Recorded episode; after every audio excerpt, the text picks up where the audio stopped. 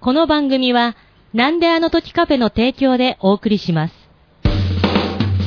な、んであの時なんでなんでなんでなんであの時 FL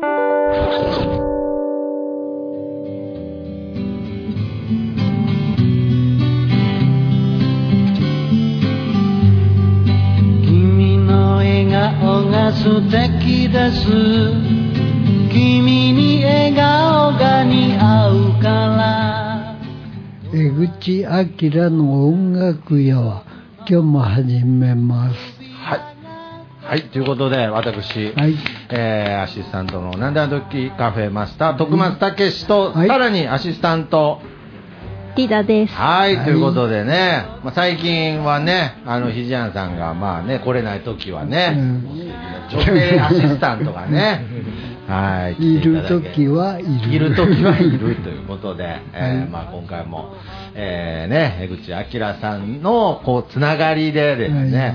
もう名古屋を中心とするアーティストの方にい。ろいろ音楽の話をお聞きでしたいということで、も今日はね、あの、そのティダーがはい、つる、あの、つないでくれた、あの、アーティスト、岡崎由紀人です。はい、はいということでよろしくお願いします。ますまあ、この時点ではほぼおなじみになってると思うんですが、もうね、4回目ですから4ね。回目ですから、これは後にも先にもないないこの構成になっておりますが、光栄ですね。いや、はい、もう、まるまる9月はもう岡崎さんいいんかな。で。いや、いいと思いますよ。やっぱりね、僕あの、この、岡崎さんとこのゲストに出ていただいてから、やっぱりそのポッドキャストの僕の中のですけどね、ポッドキャストの真髄みたいな部分に改めて気づかされたみたいな、やっぱそれの一個として、えーこの録音が始まる前にすでにもう2時間たっぷり喋ってます。喋ったね。もうこれの、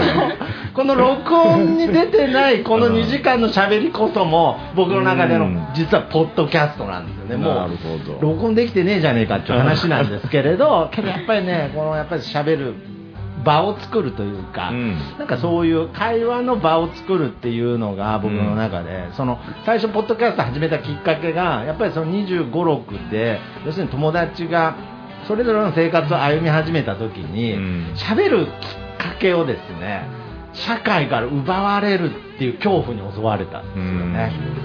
それで恐怖でしたね。やっぱりそのもう友達とこの会話できないってことは、これは何か引き剥がされてる感じがですね、これは恐怖に感じて、毎週ラジオ番組を作ろう。で、うん。やったら、まあ大体友達のよ嫁さんも、なんとなく騙されて、あ、ラジオだっていうね。だからただ徳松のとこ行ってくわだとちょっと行かせてもらえないんですけど、だからラジオだからっていうと、なぜか家を出れるというね、はい。まあ、作戦勝ちとしてポッドキャスト始めたので、やっぱりその喋る場を作るというね、うんなんか一番の、なんか自分の、なんかこう初心に戻った感じで。とにかくおしゃべり堪能していきたいなと思いますが、まあ、前回ですね、はいまあ、ヨーロッパツアーに、まあ、行く、うん行ったという話はしたんですが、はいまあ、そこはちょっとこう、ダイジェスト的に、そうですね。ちょっと話した感じだったので、うんはい。まあ、ちょっとそこら辺の2009 2009年、えー、2010年。2010う年のだあたりから、はい。今回はもう無理やりにでも2021年に行ってみようと。行ってみようさあ行けるかなペース的にはいかないんですが、うん。今回はやっぱり行ってみようということで、そのね、行く気持ちはあります。いやいやいや、そういう言い方だと行かない感じになってくるんで、今日は行ってみようという、あの、この後ね、あのゲストで、あの、配信を待っているね、あの方ももう、まだ俺の、あ そういうことか。いや、そういうことじゃないです。ごめんなさい。そういうことじゃないですけれうんど、うんはい、そういうことじゃないですけど、まあ、ちょ、今回は2021年までうんうんそうですね行ってみようということで、うんそうしましょう。で、そこで、ちょっとまあ、その最後にね、また僕も岡崎さんに、ちょっとね、いろいろアプローチしたい部分もあるので、うんそんな話にもつながればなとはい。思っておりますが、2010年ですが。そうですね、はい2010年はね、うんえー、Within ザ・トライアドっていうアルバムを、はい。その前年に発表してんですね。はい。で、日本版が出て、はいはいはい。で、ヨーロッパ版が出ます。出ます。で、そのヨーロッパ版のために、こうマニアの僕は、ボーナストラックなのね。ああ。で、ちょっとミックス変えようかなとか、はいはいはい普通にやっときゃいいのに、はい。なるほどね。内容変えちゃうわけ、マニアとして別にそれ、だって変えなくてもうん、いいっちゃいいんですよね。は。そう、向こうは別にそういう要求はなかったの。ああ、もうそういう要求もないけど、やっぱりこっちは勝手にね、やっぱ、やりたいレコードリリースはね、盛り上がるわけ、バンド的にもね。はいはいはいで、日本版が出ます、で、EU 版が出ますって、まあ楽しいですよね。そりゃもう、うん いいですね。で、当時ヨーロッパはすでに CD からアナログに帰化していあて、アナログを作るっていうオファーなんですよ。はいはいはい。で、CD はおまけぐらいな感じ。あ、なるほど。メインがアナログ。うんああ、2010年。はい、そう。で、張り切るわけだよね。で、はい2枚組のアルバムですわ。はい。ボーナストラックも入れよう。はい。で、だいぶ仕上がってくんだけど、こう締め切りも近づいてくる。で、スタジオ前もね、忙しい時で、あ、そうなんですね。まあ、そのレコーディングにも携わってうん。たりするのでね。うんはい。で、ぶっ壊したんですよね、体をね。あ、その時にはね、なるほど。二度目のクローン病で入院しちゃうんですけど。やっぱりそういうのは、やっぱり過労から来る、うん気兼ねになったりした部分もある認めざるを得ないですね。なるほど。認めざるを得ないって、もう明らかにそれ。明らかにそれだったんですね。もうね、ハマっちゃうと、夜中だろうが、あ気づくと、チュッチュッチュッって朝言ってあ、るのなね。るほどね。スタジオで。はいはいはいはい。でこれはしんどいことだけど、うんなんていうか、この、いわばアーティスト魂みたいなもの出てきちゃって、まあそうですね。まあ、た楽しく、ハマるともう止まらないみたいなとこですもんね。楽しさもあるしっていう、やっぱり。それと迷いとね、あ落としどころっていうのが、ミュージシャンの自分とはいエンジニアの自分が一致してるかっていうあ。と、は分けて考えると違うあ。し、あやっぱそういうもんなんですね。でね、一緒にするとキリがないの。はあ。なんか似てると思いませんかこのね、これぐらいで済むことを、頑張るとね、はい。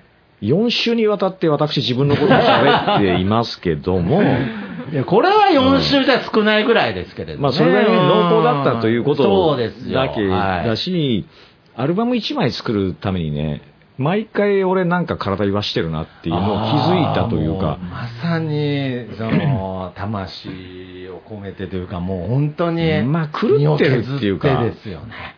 もうね、僕その時点でね、はあいっぺん最初のクロンビョンの時に、はい。音楽やめようかなって思ってたから、はい。で、いや、やっぱやるんだなって、やりたいなはいって来てるから、かっこよくいや、残りの人生みたいなつもりも少しあったけど、終わらないだけなんだ、自分のアートが。うん完成しない。うんで、まあ今回これぐらいかな。でも、ベストは尽くしたが落としどころになるんだけど、はいはいはい。エンジニアとしてもいろいろ分かってくると、はい頑張りすぎちゃうと。はい。で、ああだこうだいじってるうちに、俺は一体何をしたかったんだとかにもなってる。まあまあまあまあそれはね、まあやっぱりありますよね。もうそのうん正解がないんでね。分かんなくなっちゃうっていうのはありますよね。うんはい。まそうそれで、やっぱ体言わしてしまって、はいで、古傷というかね、やっぱ、お腹痛いんですあ。よ。で、しんどくてはい、食べれなくなっちゃって痩せてくみたいな、どっか気づいてんだけども、ん。入院した人はわかると思うけど、入院する人ってのはほとんど、はい入院してから気づくっつうかね。ああ、まあ、まあまあまあ、けどそれはそういうもんですよね。振り返った時うんに、やっぱり認識できるもんですから。だと思うんだ、はいそこまでは一体ないだろうって自分は思うけど、証拠は出てたと思うし、でそれはやっちゃったなと思ったけども、その時点では病院にお世話になって、で、病院の流れでうん。治療、検査、はい。で、手術はなくなんだけどね、はい。僕の場合は投薬と、この栄養剤っていうものを組み合わせて、体をケアしていくっていう病院の方針がそれだからなんだけども、で、やってみたんですよ。はいとりあえず退院できたし、うん。で、秋にはヨーロッパツアーも控えてたんで、なんとかしなきゃいけない。それは決まってたんですね決まってたんです。はいうん。で、やりたいしね。うん。それまで2回チャンスを逃してるんで、はい。はい。それも自分らの都合で逃してる。うん今思う、と、その前に逃してるツアーをやっておけば、はい。すごくいい状態で今回のが迎え入れるな、だったんだろうな、流れとしてはと思ったけど、まあしょうがなかったんでしょうね、はいはい自分らとしては、その時はアメリカの方にもっと目が向いてたというか、あ日本ですらなかったんだけどね。あ。はいやっ。ぱ、あの、でもそれがだんだん日本国内とかツアーするように、前よりね、なってから、前はい。はい友達が増えてきたんですよね、はい日本とかね。はい。うん。で、ヨーロッパツアー決まったってなったら、やっぱ、おお、すごいって言ってくれるわけ。はいはいはい。うんで、僕たちもついに念願のだから、はい。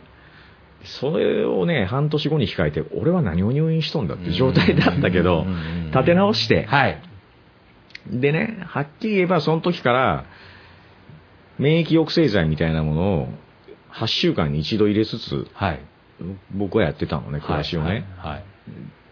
で、ヨーロッパ行って、まずドイツからう、ん。で、フランス行って、ベルギー行って、はいオランダ行って、そこからデンマーク行って、ノルウェー行って、はで、またドイツ戻ってきて、あ。まさにヨーロッパツアーですね。ヨーロッパツアーですよ、まさにね。はい。で、まあプレイスオブスカルズっていうね、あの、ドゥームロックの世界では、はい。名を馳せたビクター・グリフィンっていう人がやってるバンド。はい。ビクター・グリフィンっていうのは、ペンタグラムっていうドゥームのスタイルというか、そういう音楽を始めたフロンティアのはいバンドの一つで、はい大御所みたいな感じ。なるほど。うん、ドゥーム界のなんだろうな、あの、さんまちゃんじゃないけども、超大御所じゃないですか。そうだ、あんな売れてい。ないわ。そこまで売れてないけど大御所っているじゃん。いや、まあ、そりゃそうですリね。ットン探偵団じゃないけど、ちゃんとあの、なんか、認められてもいるんだけど。探偵団と、うん調査団とちょっとあの、さんまさんとちょっと比べづらいんで、あれですけれど、まあ、いわゆるもうドゥーム。大御所。大御所の方、はい。そう。そことツアーだから、チャンスなわけよ。僕らがヘッドライナーではなく、はいあのーまあ、要するに前座だけど、大体その前にもう一つ前座がついたりするわけですよ。はまあまあいい扱いなのあ。ね。ね、はい。で、毎晩ホテルは用意されているし、ほー。であちょっとそのね、前回のアメリカツアーの時の話とはちょっと全然。もう全然違う。全然違いますね。なくて、はい。移動はそれなりに大変は大変だけど、アメリカより近いから距離がね、EU の中、国を越えてもさ、はい。そこまでかからないっていうのがあって、ね、はい。ただ北欧のセクションの時に1日空けてっていう風になったけど、フェリーとかね、はいそういうのに、スウェーデンから入ってデンマークみたいなノリだったと思うんで、まあ旅としては面白いし、はい。でも初日にね、はい。はい。ドイツでいきなりフェスなんですよ。あ、フェス？うん。は7バンド、8バンドぐらい出てて、はいで、世界のドゥームバンド、はいストーナーバンドみたいな。で、かなりドゥームメタル寄りなね、あ。はい。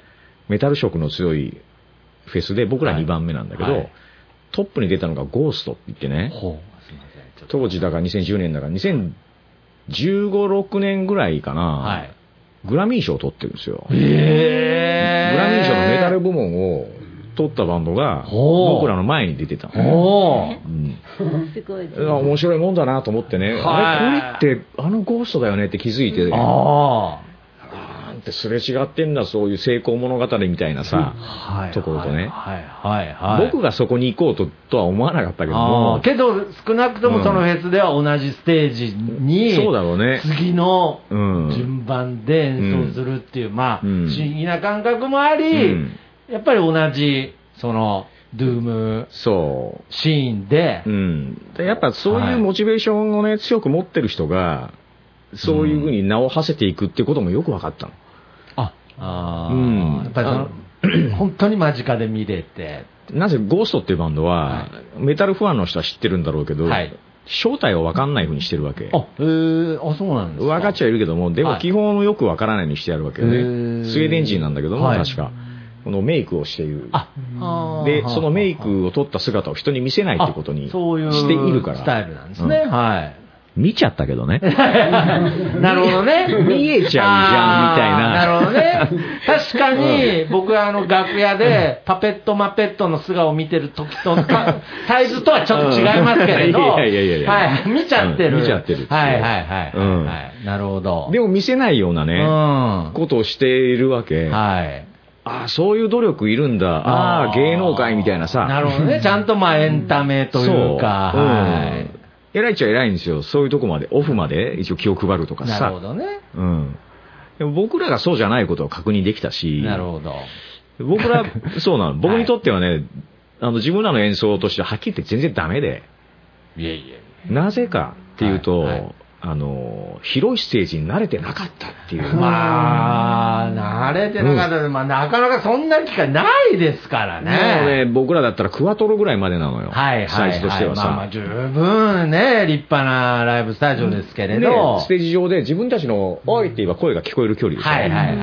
聞こえないんだよ。なるほど。ざわざわしてるし、お客さんもは。あで、遠いとこにいるから、ええでセッティング大丈夫？もう言っても、はぁとかなってるしそれ以前に自分のね、モニターから帰ってくるかはいはいはい。ら、ぐっちゃぐちゃなのよ。なるほどね。もう全然普段と環境が違う。違うのよはい。で、マネージャーはね、はいもう時計にこうやって人差し指でトントントンってやるわけ。はいはいもうやれって言って。あ、なるほどいやね。いや、見てわかんねえかって言って。はいはい。何の準備もできてねえよと。そうはい。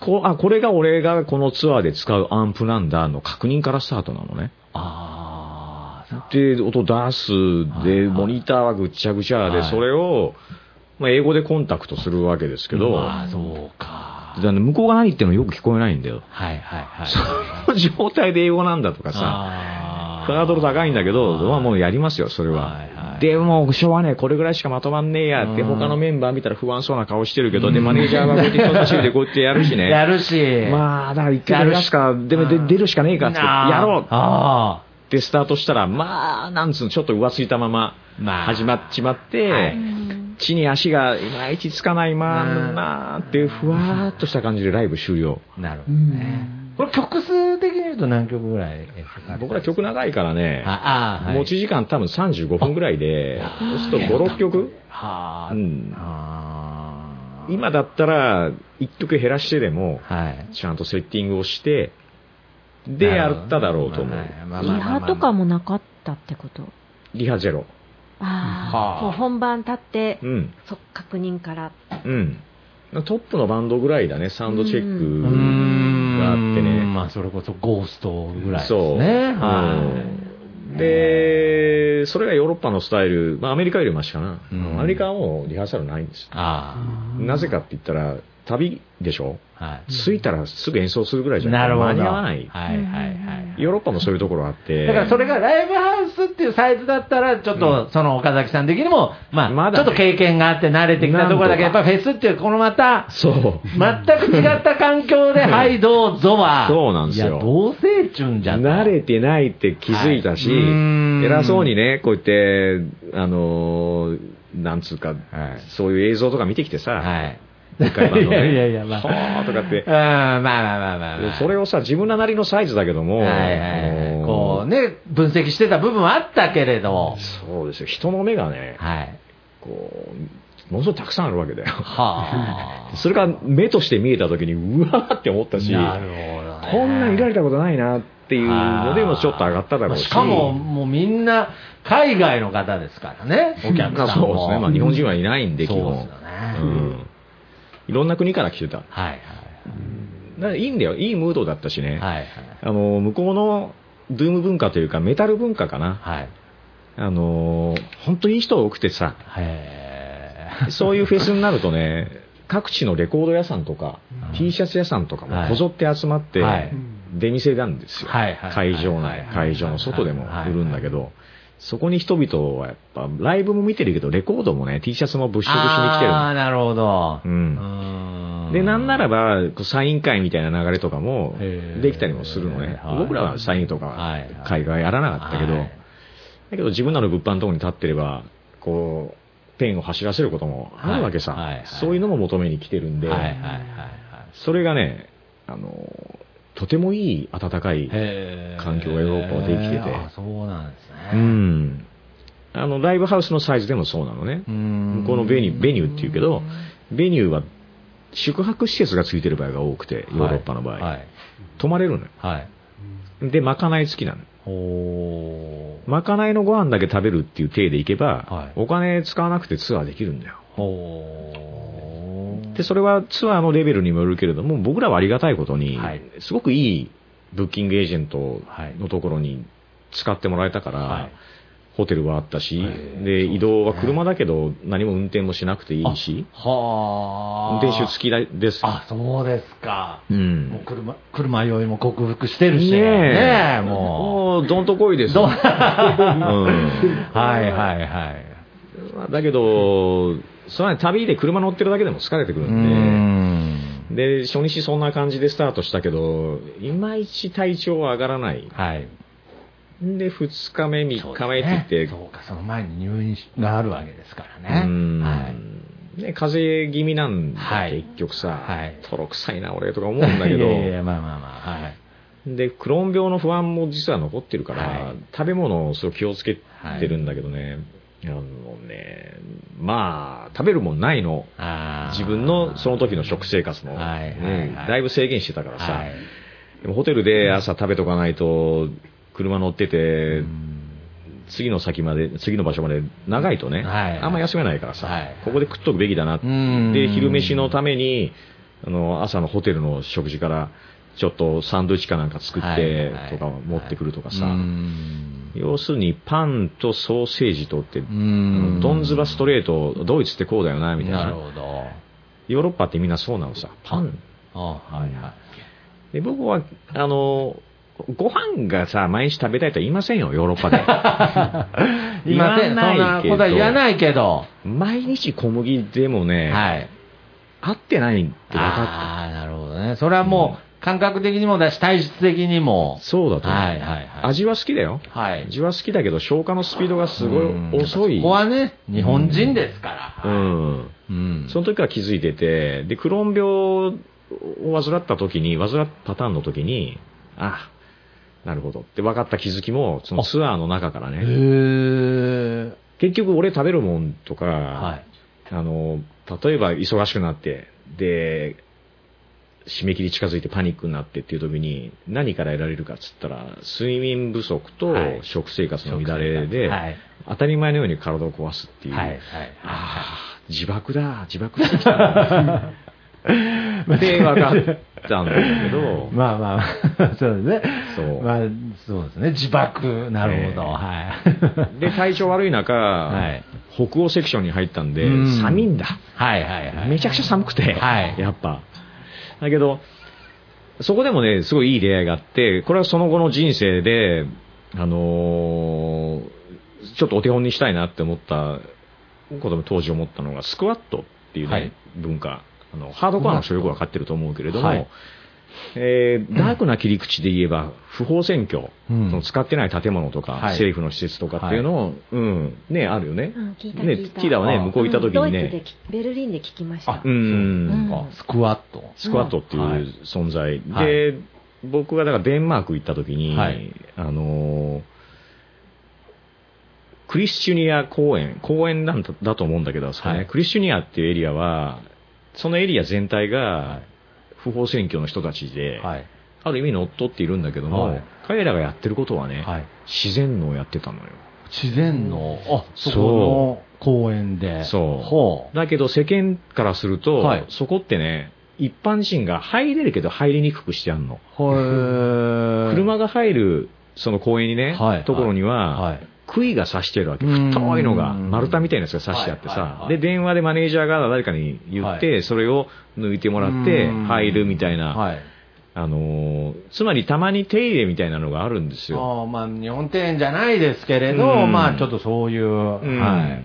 まあり国のルール的にはグレーな部分でやってあ。いるからうね、ん。あのー国としては違法としてるものはがい。普通に売られていたりとか、はい。うんまあまあ僕らの世界で驚かないけれども、はいにしても驚くレベル、うんえこんなにフリーにしてていいんですか？っていうのね。ね。だけどもそこに誰も、あの、パニックを起こしていないし、はい。ものすごい平和にやっているし、なるね。何の怖さもないわけ。ああ、はい、はい。だけど、普通の街並みのように整備されているわけじゃないから、はいおそらくそういうのに耐えられない人は怖いんだと思う。つまり電球とかもね、街のね、はい。切れて誰がつけるのって言ったら、誰かが一括して管理してるわけではないと思うから、はい善意の人が気づいてつけるぐらいうな。ーんうん。それが平気だったらね。なるほど。で、ライブ会場もそういう感じで、はいはいで、着いたらすぐご飯。うん。なぜならもう着いてすぐ演奏しなきゃいけなくてさ、はい遅れちゃったから、はい。それが本当美味しくて、へ聞けば自然農のあ野菜、え。へえ。あ、そうだったんですか。う。そうなの。全然ここのこのまかないのレベル違うなって思はい。はい、ったのは、はい、はい。素材が違うんだと思う。なるほど。自然ので作られた野菜を使っての。はい、うんはい、はい。でね、その、日本で言ったらライブハウスだけれども、はいベニューを手作りでやってる感じがあるんだよね。へで、結構感動したわけ、その文化自体にーね。はい、はい、はい、はい。はいこれはライブハウスの人とそういう自然のやってる人が、やっぱりなんかこう普通に繋がってるってことでしょうね。人は全て繋がってんじゃないかな。ああ、ひなるほど。うん。広くもないからね。まあさっきの電球の話じゃないですけれど、うんうんうんまあ、言えば自然なことなんですけれど、なかなかこう、大きい街でできないことを自然とできてるような。そうですね。だから音楽をやってる人と、この能をやってる人っていうのが、融合してるところ。はあ、えーあの、ツアーだけで行くとね、はい。多分、あの、僕らも説明されるまで分かんなかったけど、っていうのは、着いた時もう夜だったんで、はい。実際に自然のやってる畑とか田んぼ、見てるわけじゃないよ。うん田んぼはねえや、米は作ってないとから、はいはいはい畑見てるわけじゃない畑見てるわけじゃないけども、もはい。紹介してる動画とか人からこうだって聞かされていることで言えば、はい。あのーうんとね、パンクの世界にはクラスってバンドがい。て、僕がパンクを語ってもね、これエセだって言われそうだけども、はい。そのクラスはね、彼らの主張っていうのはすごく、はい。あの僕はすごいわかるし、うん。まあ、簡単に言えば、そのリーダーの人っていうのは、はい。自然農のスタイルを貫いたというか、全裸で暮らすぐらいね、はい。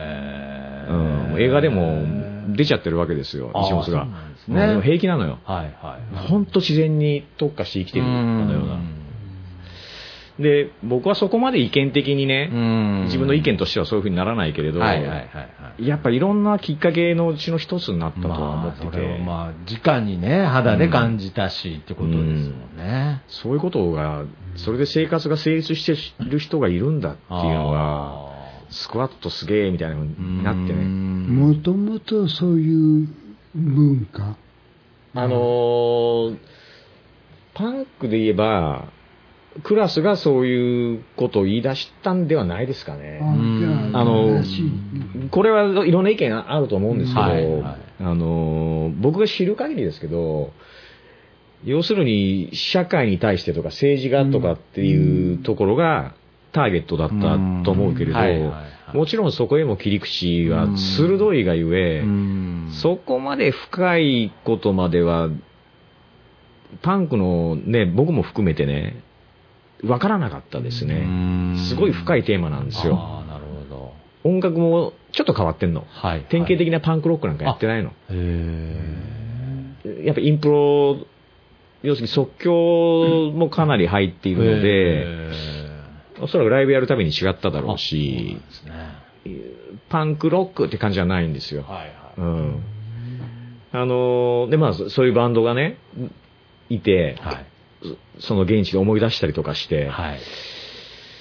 で、あの、その次はドルウェイとか行くんだけど、はいで、あの、この、自分が今まで行動してきた中で一番北にいるなっていう。ああ、はい。なるうんなるほどね。まあまあまあ。まあそうですねうん。そうでしょうね。はノルウェーの森って言うけれど、はいノルウェーの森はやっぱノルウェーの森なんですよい。ね。スペシャル。はうん、あそこにはブラックメタルっていうはいスタイルのものが北欧ってあはい。とても強くあって、かつノルウェーっていうのはいろんな舞台になって、はいはい。まあそうですね。ね、血生臭いことも、宗教と絡んだこともね、はい僕が語ることじゃないんで、これは深く掘っても,、はいらえればいいんですけど、でなぜああいうサウンドになるんだっていうのがね、うん森を見た時にもう納得なんで、はい。ああ、そうなんですね。シャーっっていう感じ、言葉で言ったら、はいシャーって感じなの。のブラストビートっつって、シャシャシャシャシャシャってギターの位置が鋭くね。はいはいはい。そんな森なんですよ。はあ。意外とナチュラルじゃんって思ったの。なるほど。それまでめっちゃ機械的に聞こえてたもんなはいはいはいはいはい。これはそういう道具を使ってそういう表現してるっていうことでもあるよなって。へえ、うんそれもまあ、その現場で実際にうん肌で感じて、うんなんかその自分の中で重なったというか。ましたね。やっはあぱ、環境が音を作る。環境が人を作る。はい。はい。だし、僕らもそういうことだろうし、自分らが出してる音ってなんだっていうのもよく分かってきた日本にいないから。なるほど。これか、うん。またあの時期とかもあると思うんですけれども、うん。やっぱアメリカツアーっていう、まあ、まあ、ある種ね、広大なその大地とかうん。そういう中で、うん。まあ、そのツアー、こう、過酷なツアーをやった中では、うん。やはりまたかん、全く感じれなかった感覚だったんですか、こうヨーロッパツアーでこう感じること、感じることっていうのは。ノルウェーで感じたその自然からのものは、はあの、アメリカでは常に感じることができた。あ、それはなるほどね。自然の中を走っていたから、車で移動中それはもね。また、んなるほど、アメリカでも感じれてたことではあった。うん。ねあーもう嫌おうなくね。ああ。だってずっとトウモロコシとかあるわけじゃあーん。まあまあそうでねで、寝るわけタイプスだから、はい起きたらまだトウモロコシだ どこまで続いてんのっていう。うんはいこれぞプランテーション。うんね。はいはいはいヨーロッパは少し違うはい。違う、また。けれど、んもう少しサイズは小さいんだよね。はいはいはい。誰か？いらっしゃいます？ああ、じゃあ、いらっしゃいませで。はい。いらっしゃいませ。すいやーそう。で、まあ、あのあじゃあーいらっしゃいませすい。ません収録、収録中で。はい。すいませんどうぞどうぞ。どうぞどうぞ。はいどうぞ。どうぞどうぞ。うん。で、まあ、歩行を終えてね。はい。で、あのーバンドマン的には結構楽しい思いがもうできてたよね。はいあのー有名なバンドっていうか、僕らのコミュニティの中で、はいお奴ら頑張ってるな、いけてるなっていうバンドと対バンだったりとかね。そうですね。まあさっきのね、まさにゴーストもそうですけれど。そうですね、大御所もいたし、はいで、僕らよりちょっと若い世代の、けど、結構ドーンといってるバンドとか。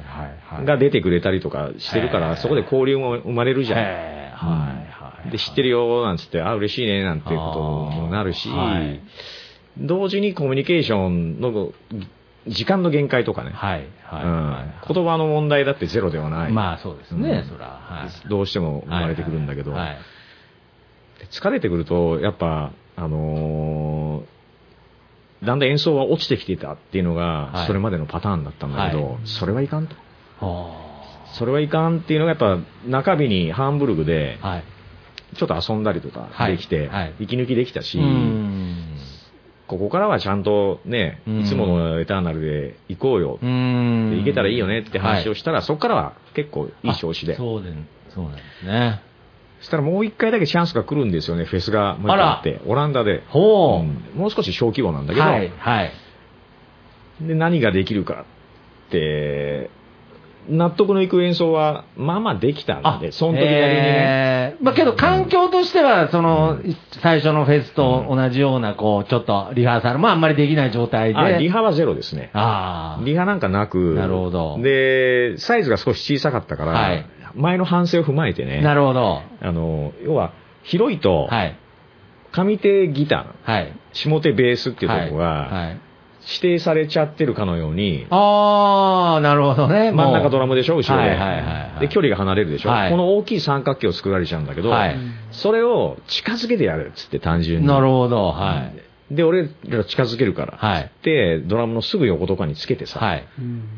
とコンタクト自然と近くなるでしょ。なるほどね。うんはい。だから横幅はあるんだけどうもん、やってることはいつもの自分たちの距離感でやってみたらいいんじゃないのって。はいはいはいはいうまくいったの、それさ。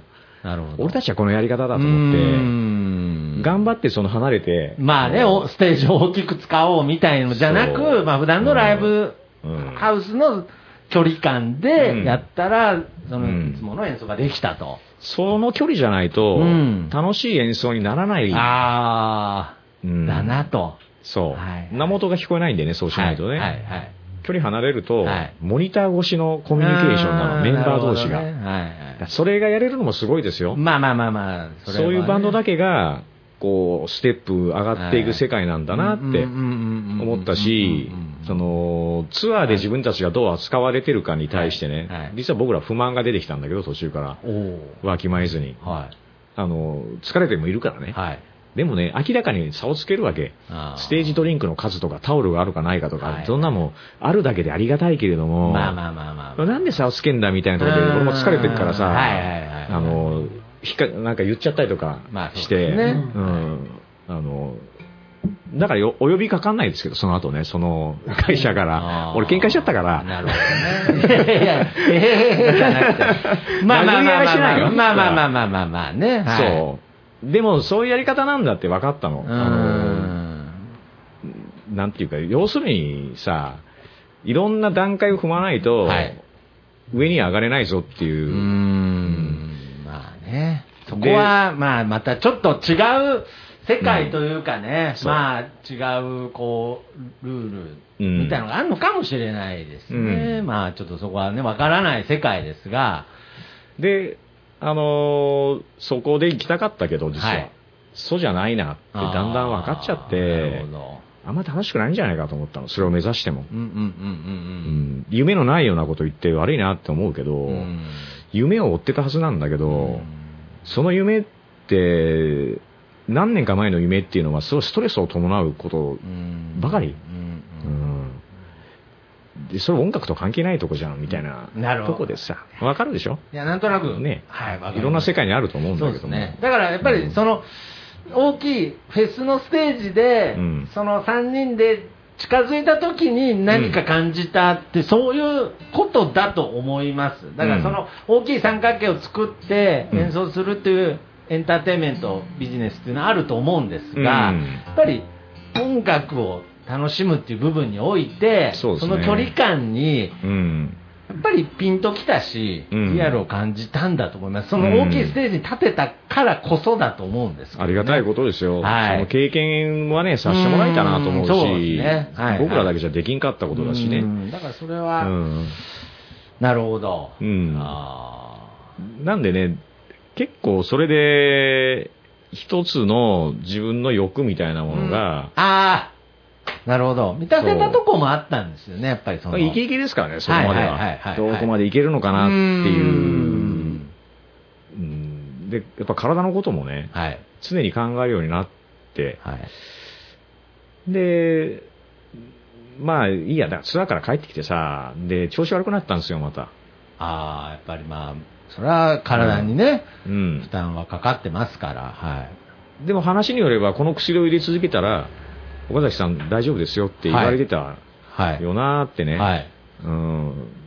そんな甘くないんだよねっていう。でそれを入れれば入れるほどね、髪の毛は抜けるーし、はい。もう肌ボロボロ、あアトピーで、ーあー。人前出れないじゃないですかみたいなとこまで行って、へーそれはツアー終わってからですか？終わってからそれぐらいの状態になったのは。うんはい。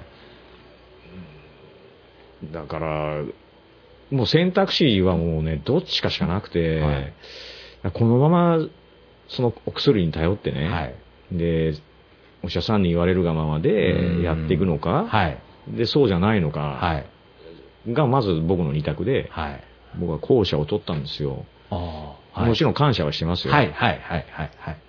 だけどもう、その薬を入れるたびにおかしくなるんだから、ああ。うん、それが副反応ですよね。まあそうですね。うんはだから、少なくとも僕の体にい。は合わない。合わないと。うん。ん別に全否定するわけじじゃないけど。うまくいっってる人もいると思う、よ、それでね。そうですね。うんはいで、やめて、で、何をやったかって言ったら、まあ、解毒ですね。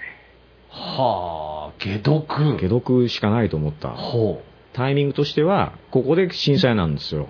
はあ、ちょ、これ一口にね、解毒っていうのはまた、ラッキーだったのは、はい3月11日の深夜の時点で、はいメルトダウンっていう言葉を目にしたわけ僕、はい。誰も言ってない。はいそれ。ツイッター上でバーッと流れていく中で、誰かが言っていたのはちらっと見たかもしれないけれど、はい。ブログで書いてる人がいた。うん。で、その人が、あのー簡単に言えば乳酸菌を培養して、うん。で、各種だよね、その、セシウムっていうのが飛んでくるんで、はいはいそれを早く放射性分解っていうのかな、はい。に追い込んで、セシウムはバリウムになるわけだし、その状態まで、はい。そのために乳酸菌を摂取しろっていうわけ。何のこっちゃじゃないですか。まあちょっと今、まさに僕も何のこっちゃですね。はい。一足飛びの話が進んでると思ったけども、はいつまりメルトダウンが起こって、はい。放射性物質が飛んできますよっていうことを、はいはで、あの、目の前のストリーミングで見ているテレビではね、はい。他の国と流してる内容が違ったりとかっていうのが見えちゃってるし、はいはいあ怖いね、こんなこと言ってるね、俺うね。んまあ多分大丈夫でしょう。これを聞いてるやつもあんまりいないと思うけども、いやいや、いますって、だから。いや、けど、うんけどいいんです。うんけどいいんです。でね、あのーまあ、今みたいな感じさ。あドッキドキはいはいはい。生命の危機。はい。で、ライブキャンセルしたりとかっていうのもあったし、うん東京になかなか行けない状況もあって、これを多分前回言ったかもわかんないけれども、あのーで、乳酸菌を摂取する5月、6月あたりでは肌は戻り、髪の毛もね、もっぺん、とへかえ。なったの。あ、そう戻ったさ。へえ。解毒を信じるきっかけだよね。はあ乳酸菌の摂取ってどう、どういう、米研ぎ乳酸菌、はい。あの、乳酸菌蚊や手っ取り早いですけどね。あ、売ってるんで、まあね、いろんなものにね、売ってんだけども入ってますけど、それは摂取の、じゃあヨーグルトでいいじゃんってなるんだけど、はいそうあの作ってみると分かるんだけど、はい乳酸菌が生きてる状態だとね、はい蓋なんかできませんよ。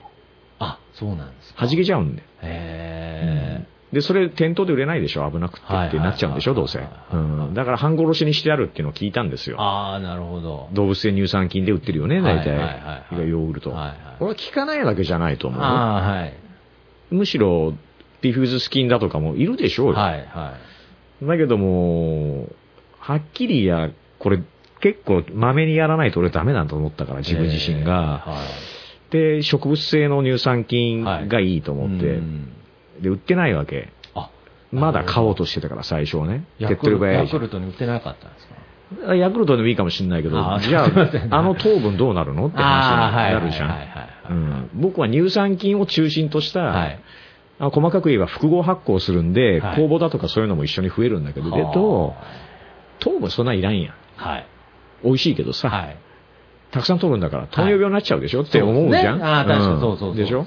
だから、あのー、米とぎ汁をですね、はい。あのー発酵させるために、はい。粗塩とね、はい黒糖を入れるんですよ。適量入れてはで、それペットボトル入れて、こうシェイク、シャカシャあカシャカシャカはいはいはいはい。で、置いとくと、と、何日か経つとね、発酵するの。はあ、それこそまた蓋のない状態で置いとく感ですか、それは。それはね、最初は、こう、きつく閉めとくんだ。はい。毎日見るから様子が。あペットボトルで作ってると、ーはい。勝手に倒れてたりとかするの。へえ、生きて、まさに乳酸菌が生きてるわけですね。生きとるんだよはい。で、こう、出すときはこう、プシュっていうあの、コはあカ・コーラをね、開けるときのあの、サウンドがナチュラルで聞けるわけ。ブシュっていううん。でも実際その肌も髪も良くなってって。そう、あれはだから劇的でね、あのーで、その後しばらく僕はそれに頼って、はい。っていうのは頼れる存在だったから。はい。で、米とぎ乳酸菌の汁はね、はい。美味しくはないのよ。はい。なるほど。黒糖入ってるけれど。入ってるけれども、はいあの甘くなるまで入れたら、それはそれであんまりね違うんでね、はい適量あるんですね、それは。いで、そこでまたその情報を教えてくれた人が、はい。もうこんだけ放射能漏れてるともっと強力なのいるだろうって言って、はい。豆乳ヨーグルトっていうのを。豆乳ヨーグルト。はいはい。豆乳を使って、はい。その米とぎ乳酸菌の汁と混ぜる。はい。それともっと爆裂に増えるぞ。はい。ほーってやってみると、すごいの、確かにあ、。すごいんですか、なんか。また2ヶ月後ぐらいにね、はいまた新しいの作った、もっと手っ取り早いのが あるよ。はいはいはいはい。玄米そのものを、はい。例えばこれが 500ml だとするとですね、はいペットボトルで、はい下に 50g、まあ、10分の1、はい。で、水はね、480ぐらいにするんですよ。はいあの、豆乳ね、はいうん。なぜなら、残り20ぐらい開けとかないと、はい破裂した時に大変だから。はで、この量に対して、はい小さじ2分の1の粗塩。あ。はい。粗塩っていうのはこの科学で生成されてない、なるべくされてないものですよ。ななぜかというと、ミネラルがいるから、そこで。はいプラス、黒糖小さじ1。はい。これが発酵促進を促す糖類なんだけど、はい。この分量でやるとね、はい。夏だったら、はい。もう1日でね、はいパンパンなんだよ。はすごいじゃん。盛り上がっちゃって。すごいですね。うんはで、その生玄米を使うから、もちろんそれは無農薬がいいっていう。はいこれもまだその後のね、自分が米作るとかにもつながい。っていくんだけど、はいはいはいその時は通販で買ったさ。あうんでそれでよかったし、とりあえずね。はい。で、このまたね、種の元が変わると、はい違う出来上がりになるし、なんならね、毎回違うんだよ。同じ素材を使ってね私もやってます、玄米酵母液。あ、そうなんですか。うん豆乳じゃないけど、何でやってる？お水。あ、水で？うんだからもうごんくごく美味しく飲める。うーん。さすが。あとお料理に使いやすい。うん。使うよね。使うといいよなね。あの何に入れても邪魔しないから、うん。なんか気づいたら料理番組みたいになってますね。ねはい。発酵ですよね、やっぱりねそ。れはやっぱりそうどんどん乳酸菌が生きていくのはうんいいことなんですか、つ強ければ強いあの、どうだ、もうだいぶ長くなってるから、この件に関しては結論から言うと、はい。僕は、もっぺん体壊してますから、はい。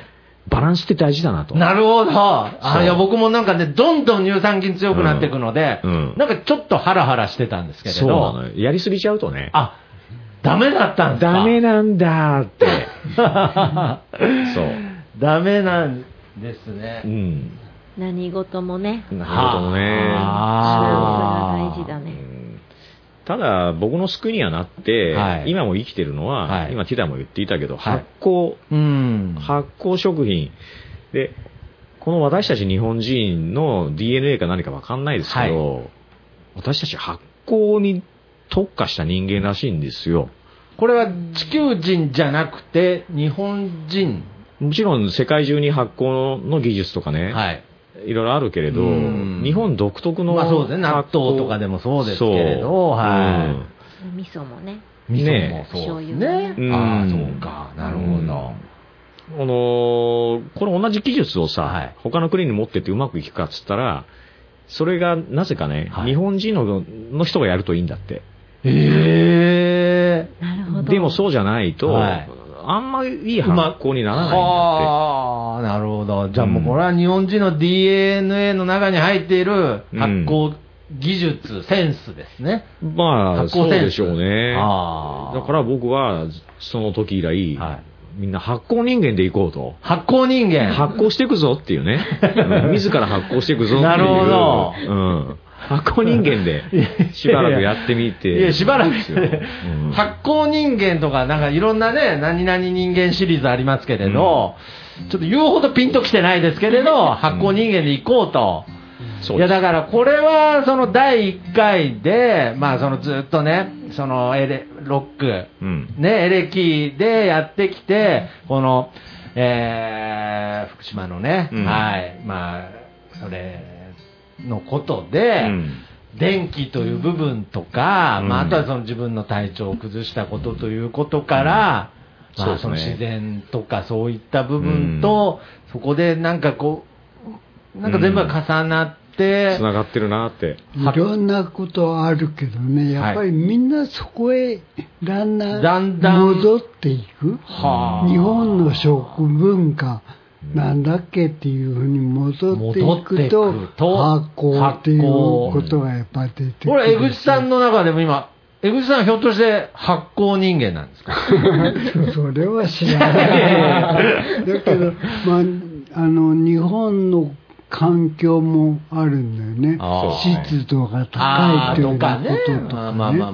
だからそういう文化を育てるのに日本は適してたっていうとこもある。うんだからこれから世界の中でなんか役に立てることもしかしたら日本からそういうものが要するに発酵という技術とかうん文化というものを、うんまあ、こう、発信していく、うん。伝えていいねっていうことですかね。なるほど。じゃあ、やっぱりそこで、うん。やっぱり音楽に対しても、やっぱりその接し方が変わってきたり、まあまあ、まさにね、その電気を使わない、そこから、まあ、弾き語りですとか、そういうところにシフト、シフトは、シフトしていくっていうとちょっとあれですけれど、うん。やっぱりそっちにも、こう、あの、スタンスを、こう、うん持っていくっていう部分には、やっぱつながっていったわけですよね。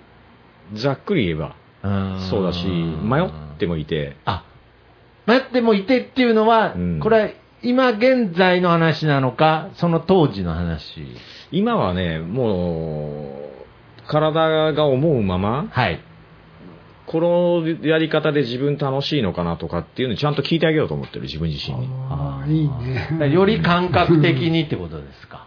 そうですね。あじゃないとね、俺みたいなマジでやっちゃうタイプーはは、しんどくなるんですよ。矛盾とか、自己矛盾とか。はいはいはっきり言っちゃえばさ、はいすごい爆音でやってきていたわけ。はい。はいはい。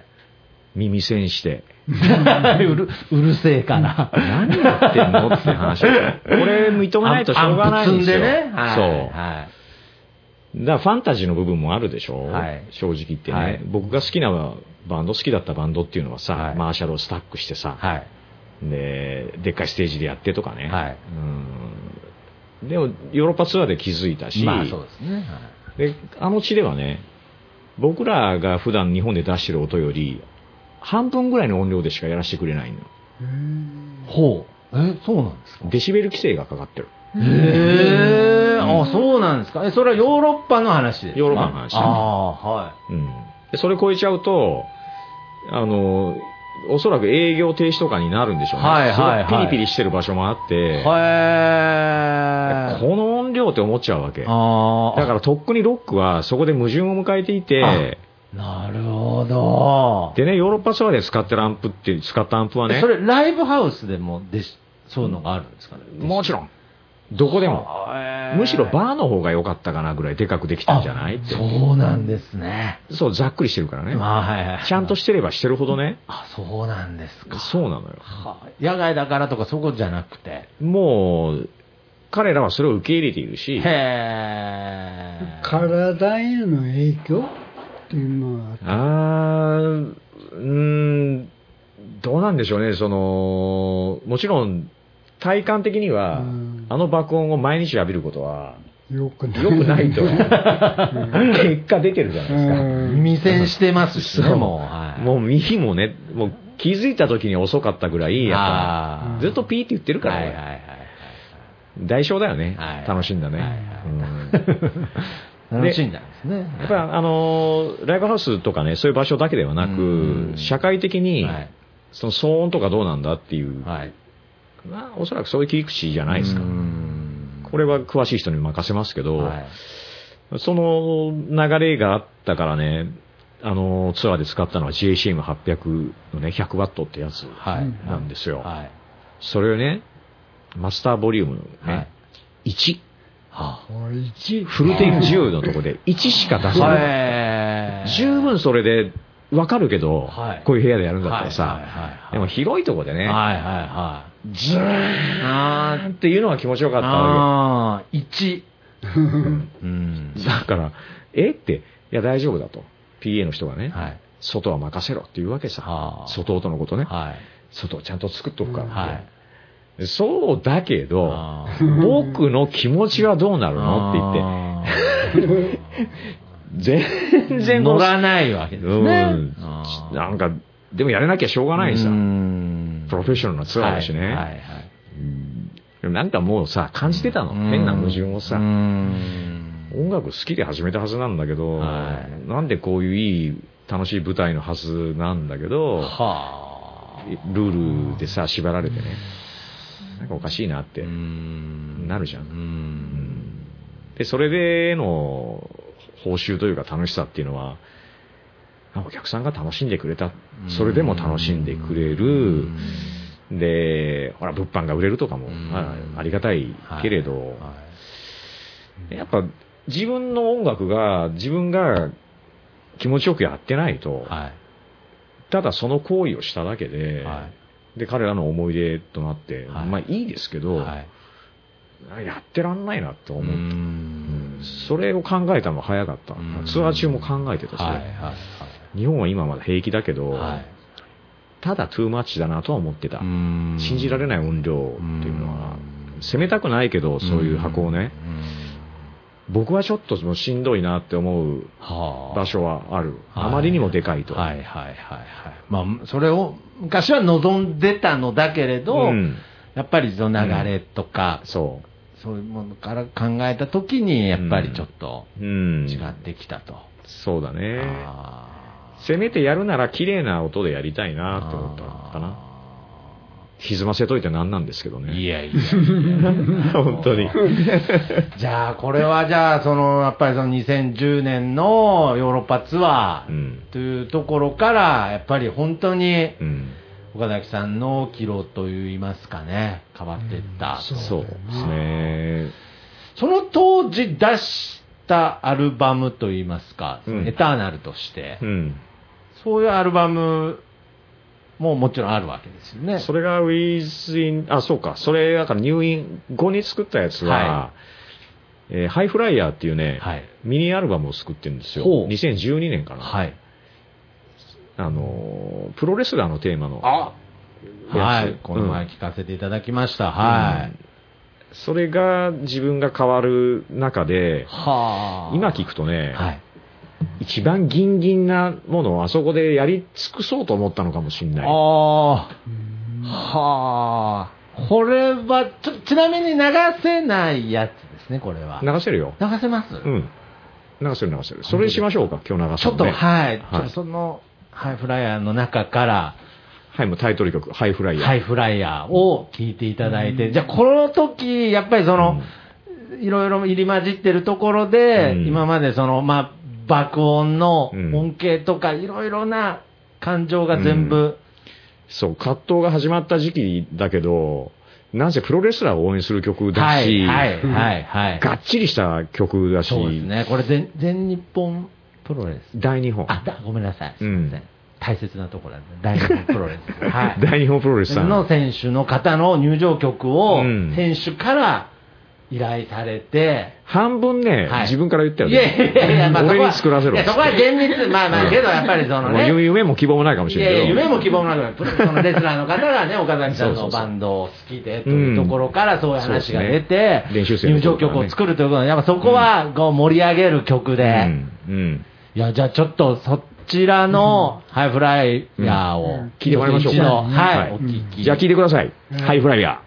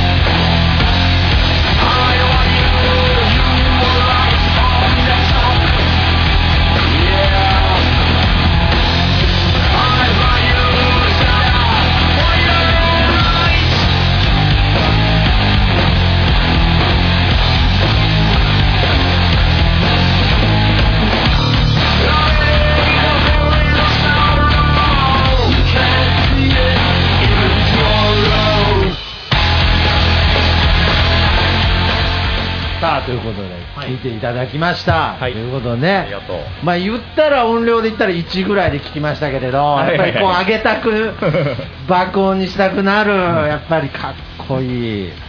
本当音楽でしたね。若いですね。まだ若いですね。ああ、そうですか。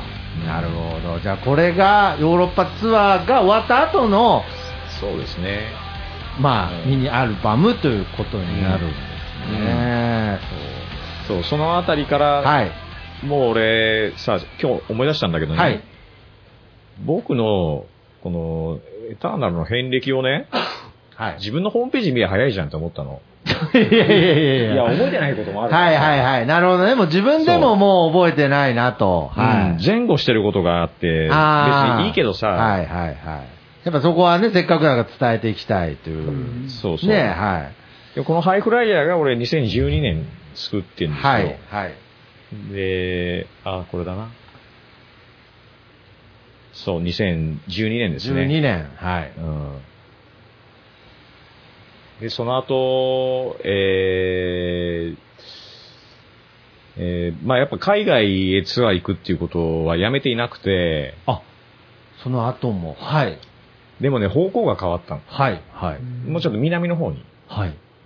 でまず行きたいなと思ってたけど、話が来たのがオーストラリア。はで、オーストラリアツアー、これ多分2014年かなあ。えうん。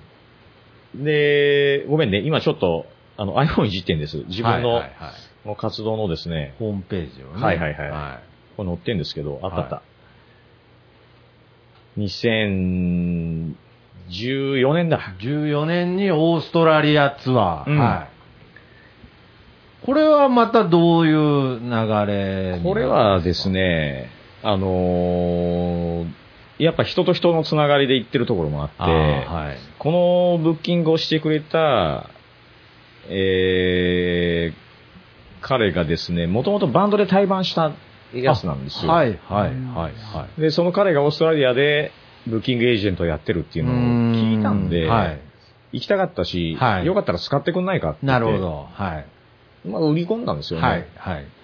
あの、トントン拍子にやりましょうっていうことになって、っていうのは実は他のブッキングエージェントとそれまで話をしてたんだけど、はい全然実現せんくって、ああ、なるほど。そのオーストラリアでのツアーのことを話してたけど、それが人のつながりで、あそういえば彼そういうことやってるなって言って話を振ってみたら、トントン拍子に。やってやりましょうみたいな話になって、はありがたいなと。ちなみにそのオーストラリアのそのバンドの方とは、ど、いつ対バンし、どこで対バンした方最初はね、あれは多分ザイオンでどうだ、2010年だ、震災後かな。はい。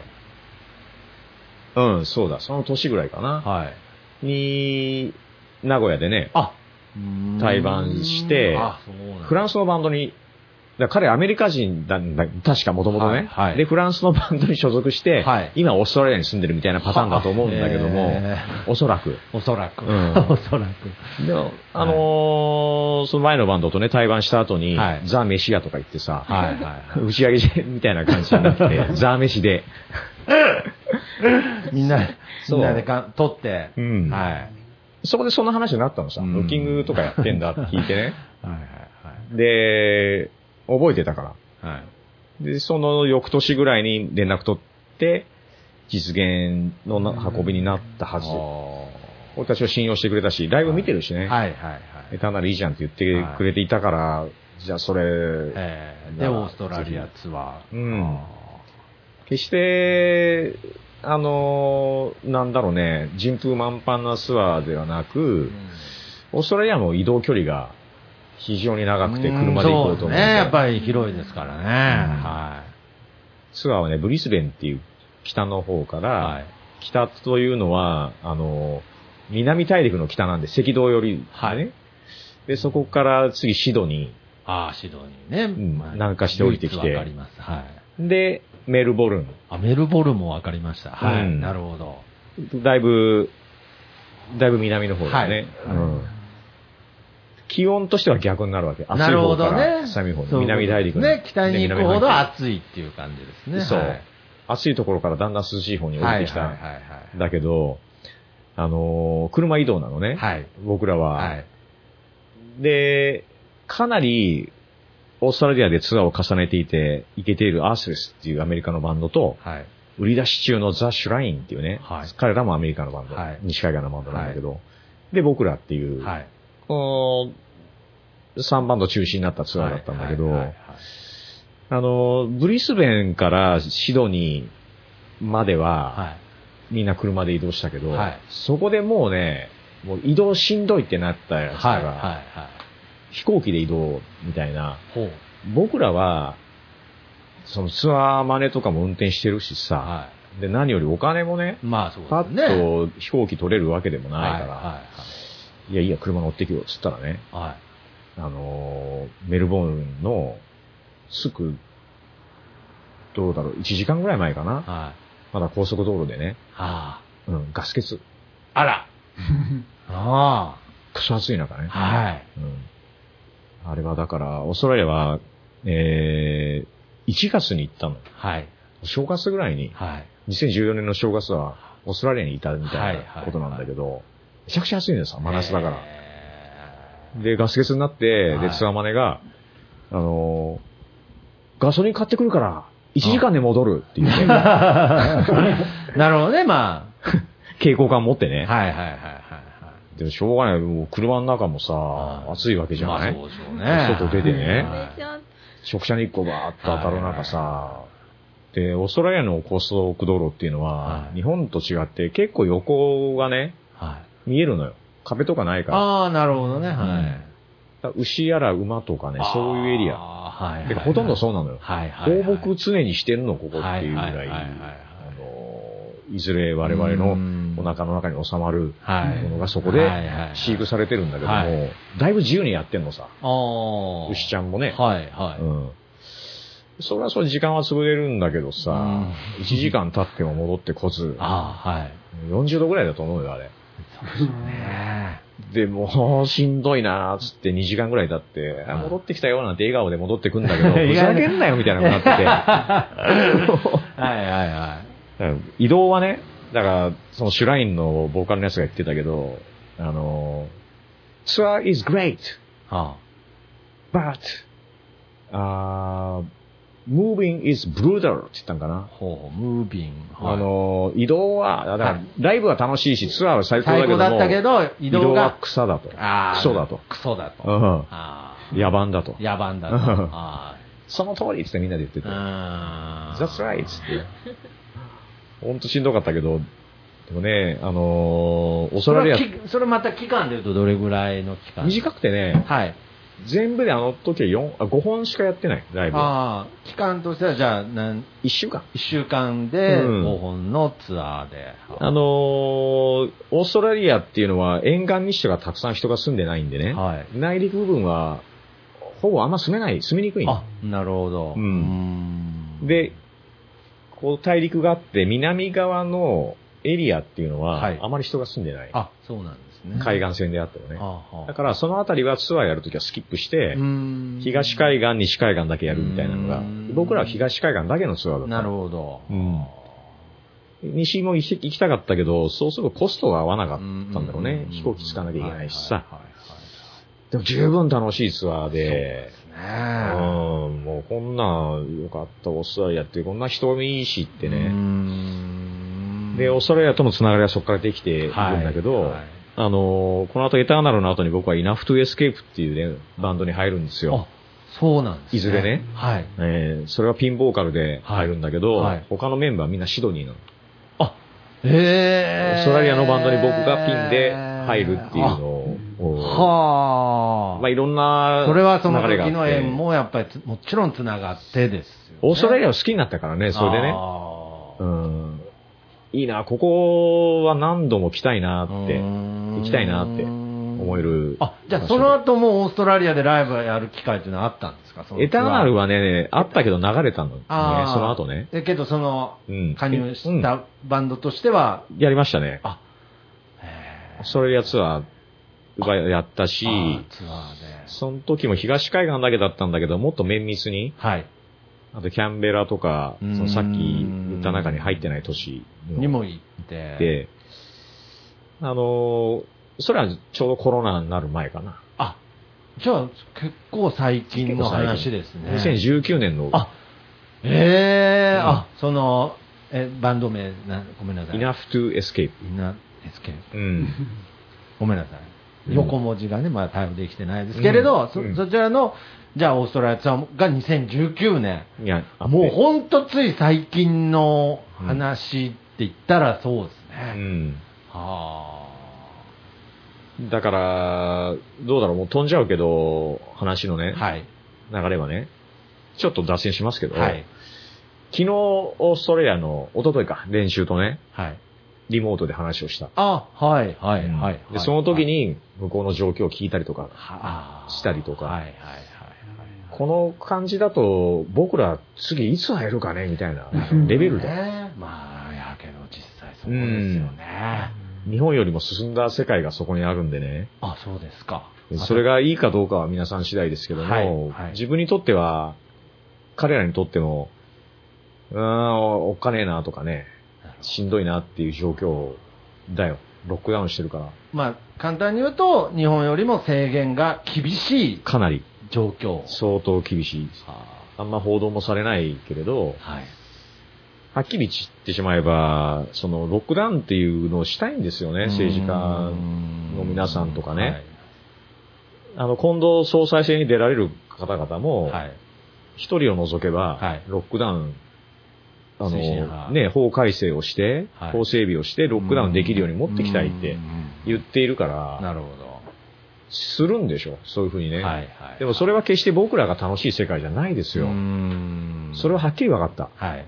日本はそうならんといいねって言ってくれたし、うんそうなんないんじゃないの？みたいなう、んだけど、でも彼らが知ってんのは、コロナ前までの日本だし、はい。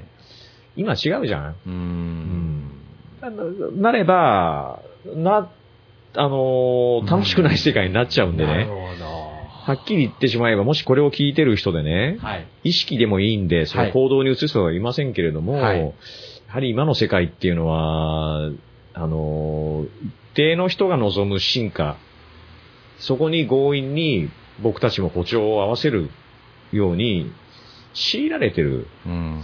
としか言いようがないから、あの、分断は望まないし、決裂も全く望まないんですけれど、一人一人が今そういう状態なんだっていうのを思ってほしいんですよね。で、僕もこういう濁した感じでしか言えないっていうのは、はいやっぱは、言いにくいですよね。はい。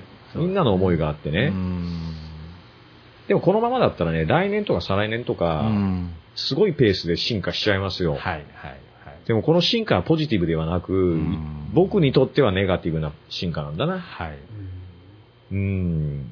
あの、人間が、人が人として働かなくなって楽をして暮らせるのが幸せだなんて思わないんですよ。でもそういう世界を実現させようとしてる、うん。さもそれが幸せの形のようにね、そういう人もいるんであれば、それもリスペクトします。はい。そのいうの暮らしぶり、どうぞって言うけれども、はい。はい。僕の望みは、そうじゃない人には、別に悪さするわけじゃないんだから、うん。自由にさせてくんないかっていう、う言いたい意見も言えない、そうですね。ある程度はいいでしょうよ。今まで暴言もしすぎたでしょうよ、人間ね。人間が人間同士やり合ってるなんていうのいは、いそうですよね。まさに確かに、確かに僕も、やっぱここで対立関係ではなく、やはりその共存ですよね。まあその、本当月並みだし、うある意味これは薄っぺらく聞こえるかもしれないですけれど、本当の意味でこの人間としてこの共存の世界っていうのが、うんまさに、いい意味で、こっちはこっちでやらせてくれよっていううん。提示から始まるんじゃないのかなっていうのはありますよね。やっぱりここで統一するのではなくうん、対立するのでもなうん。く、別々の道あ歩かないかっていうか、まあそれは別に別々の道じゃないのかもなっていううん。壮大な話し合いがうん、まさにできないかなっていうのはありますよね。うん。うん。確かに僕もちょっと今、この二つに分かれる時っていうのは、やっぱり自分の中で、やっぱりこの人間っていう感情として対立精神っていうのが、うん。やっぱりナチュラルに生まれちゃうんですよね。今、うん。この岡崎さんの話を聞いた時にも、うん。まあ、僕はあっちの道だなって思った時にね、うん。自分の中での闘争心みたいのが生まれることがあるんですけれど、やっぱりそこで、やっぱり対立じゃない形で、この二つのね、考え方がうん、共存というか、別の土地でもいいから、ちゃんと両方存在できるうんっていうことに対して、確かに考えたいですよね。うーん、なるほど。自分の主張だけ振りまいてね、はいでで、それはどんだけいいこと言っていようが、はい。オーガニックだのなんだの言ってもね、はい何言ってんのって話だと思ううん。で、都合があるんだよ、人には。はい。ねいや、めちゃくちゃいい話だと思います。うん都合とか知らねえよって昔は思ってましたけれど、うんけど都合ってありますよね。そう。逃れられないうん都合、うんはい、あります。あまりにも合わないなって人は、はい合わないで来たんだよね、僕もね。はい。で、そこに嫌な感情を残したくないからさ、はい。うん認めたいわけ。何らかの形で。できれば、はい。うんで、近年はさ、自分の奥さんとも大きく揉めたりもして、はいそういう経験の中から、はい。こんだけ力をさ、携えて、あの、なんていうの、まあ仲良くしてね、はい。来たのにさ、はい。はい。こんななっちゃうんだみたいなのもあったけれど、はい気づいたのはさ、は自分が100%相手方に期待をしてなかったかと。うんうん。こうあってほしいとか。はい。うんそりゃ違うわと。は自分が違うじゃんって言って。あ。はい。うんでも気づいてたんだよ。人が僕のどういうとこ褒めてくれるかとかね、どうあってほしいかまでが見えてくると、はい。合わせてた自分もいるわけ。うん。うん半ズボン履くなって言われたことあるんだよ。本当。いや、わすみません。わかりやすい例を挙げてくださりありがとうございます。半ズボンを履くなと言われたことがある。イメージ崩れるから。なるほど。うん。確かに僕も、僕も、岡崎さんに半ズボン履いてほしくない。けど履いてほしいです。はい。だからね、あの、家で、家では履くけど、外出てきたら、履かないようにはしてるよ。ああ。うんそういう人に支えられてきてるのもいるから、だけども、過剰に乗せないでくれとも思う。はい。うん俺はスーパーヒーローじゃないし、はい千人でもないんだよ。はい。千人キャラだって言われてきたけど、違いますよ。そこまで達観なんてできてないしね。はいまだまだバチャバチャしてる人、まだクソガキだなって思うとこあるし、はい年こいてさ、はい。みんなそういうことだと思うんだよね。はい。そんな僕ですらは思う、はいこの、現状の気持ち悪さというのは、あの、うやむやにし、で、いけないんだよ、多分今回は。うやむやにしてるとね、うん多分もう自分の意識とかっていうのを奪われてしまって、うんつまりそれが一つの幸せな形だっていうふううに、んもう言ってるじゃないですか、政府の方が。まあ、そうですね。うんはい。もうここでの時点であいつおかしなこと言ってるな、だったら、いいです。それはそれでいいと思うし、そのやり方でもうまくいけるんだったら、むしろそうあってほしいというか、そうね僕は壊滅状態なんか見たくないから、はいはい。まあ、そうですね。まあ、だからこれは煽るわけじゃないですけれど、この違和感すら、うん。いずれ奪われる時が来るという、やうん。っぱりこの緊張感というか恐怖っていう部分についてね、うん。やはりちゃんと向き合うべきなんじゃないかなっていうのはありますね。うん。うん。これはあの、その違和感の逆側が答えっていう意味じゃなくてこの今、違和感っていうのは議題ですから、うん。はい。話し合えるチャンス。うんそうですね。まだ話し合える、歩み寄れるチャンスが違和感ですから、うん。この違和感すらなくなった時に、うん。まあまさに片っぽの思考が完全に奪われちゃう時かもしれないですから、うん。なるほど。うん。いやー、これはね、機械化していく流れっていうのがね、はい。大昔から。まあまあまあ、もちろんそこは、あってね。まあ、これは人類の、うん。まあね、手塚治虫風に言えば、これは人類のゴールですからね、ねこのうん人間が、まあ、うん動かなくてもうん生きていける社会っていうのは、うんある種、ぼんやりと人類のゴールではあるうん。けど、そのゴールが、ちょっと本当に近づいた時にう、ん。はと、うん。いろいろうん。当然感じるわけですよね。そう、フィクションの世界だったものがね。うんうん。いいなと思ってたけどう、ん近くで見たら、うんあれれと。うん。それが悪いとかじゃなくてうん、そのあれれをうん。喋ろうぜと。うん。はい。じゃあそれはウェルカムな人がいるのを、そうリスペクトしますよ。そうです。ね。はい。機械の体をもらいに行って、哲郎くんがですね、銀河鉄道39。すごい直前になって、本当ですよ、あれ、むちゃくちゃの漫画ですからね、あれ最終回。うんもう機械の体もらいに行った主人公がもう最後、機械工場全部ぶっ壊して帰ってきましたからね。うんはい。あれをどう捉えるか。だから、えーって人もいただろうし、なるほどっていう人そうも。いたと思うあけど。そこで哲郎がそのままね、機械のネジになるっていう選択肢うんもあったかもしれない。うんはい。うん僕は鉄郎なんですよ。僕は鉄郎説になっちゃったけど。いや、完全に、そうですね、右手にコスモガン持ってますよね。破壊、破壊する予定ですよね。子供の時は考えてなかったよ。それでいいかなって。うんそうですよねアマちゃんだったけど。あれすごい、今考えるとすごい漫画ですね。もらいに行ったのにね。ね。ぶっ壊して帰ってくるっていうね。すごいわかるじゃないですか。そうなったそれがね、今目の前に、ん。だんだんあの、駅がね、うん。最終地点、アンドロメダ星雲に、うん。まあ、近づいてきた時に、ん。てあれ、あの、まあ、なんか急に、39の話になっちゃいましたけれど、鉄郎も、うん。駅が近づくたんびに考え方が変わってったんですよね。うんもちろん最初機械の体にん。憧れて、うん。永遠の命っていうとこからスタートして、うん。その途中で旅路でいろんなものを見て、まさにツアーを、うん。銀河ツアーをう、ん。まあ結婚していく中で、まあ最終的結論として、うん。まあ全部ぶっ壊したと。うん。はずっとね、あの旅の間、機械と人間っていうテーマはあったと思うんいあだよね。りましたね。はあのー科学の進歩？い。うん。あの、列車が空飛んじゃうわけですから。まあそうですね。まあそれを突っ込むのは別として、けどビジュアルが SL っていう、ね。SL ってはいいう。うん。けど銀河を何らかの乗り物によってね、うん。旅をするっていうのは、はい。やってんでしょ？それはそういう文化も、というか、うん文明持ってるうん。人類的なものが他の星に、はいはいはい。ここだけそれがあるなんていうのは考えにくいというそうか、ですね。まあ大体なんか思いつくことは大体やられてることだなんて言いますからね。うんまあどっかのうん。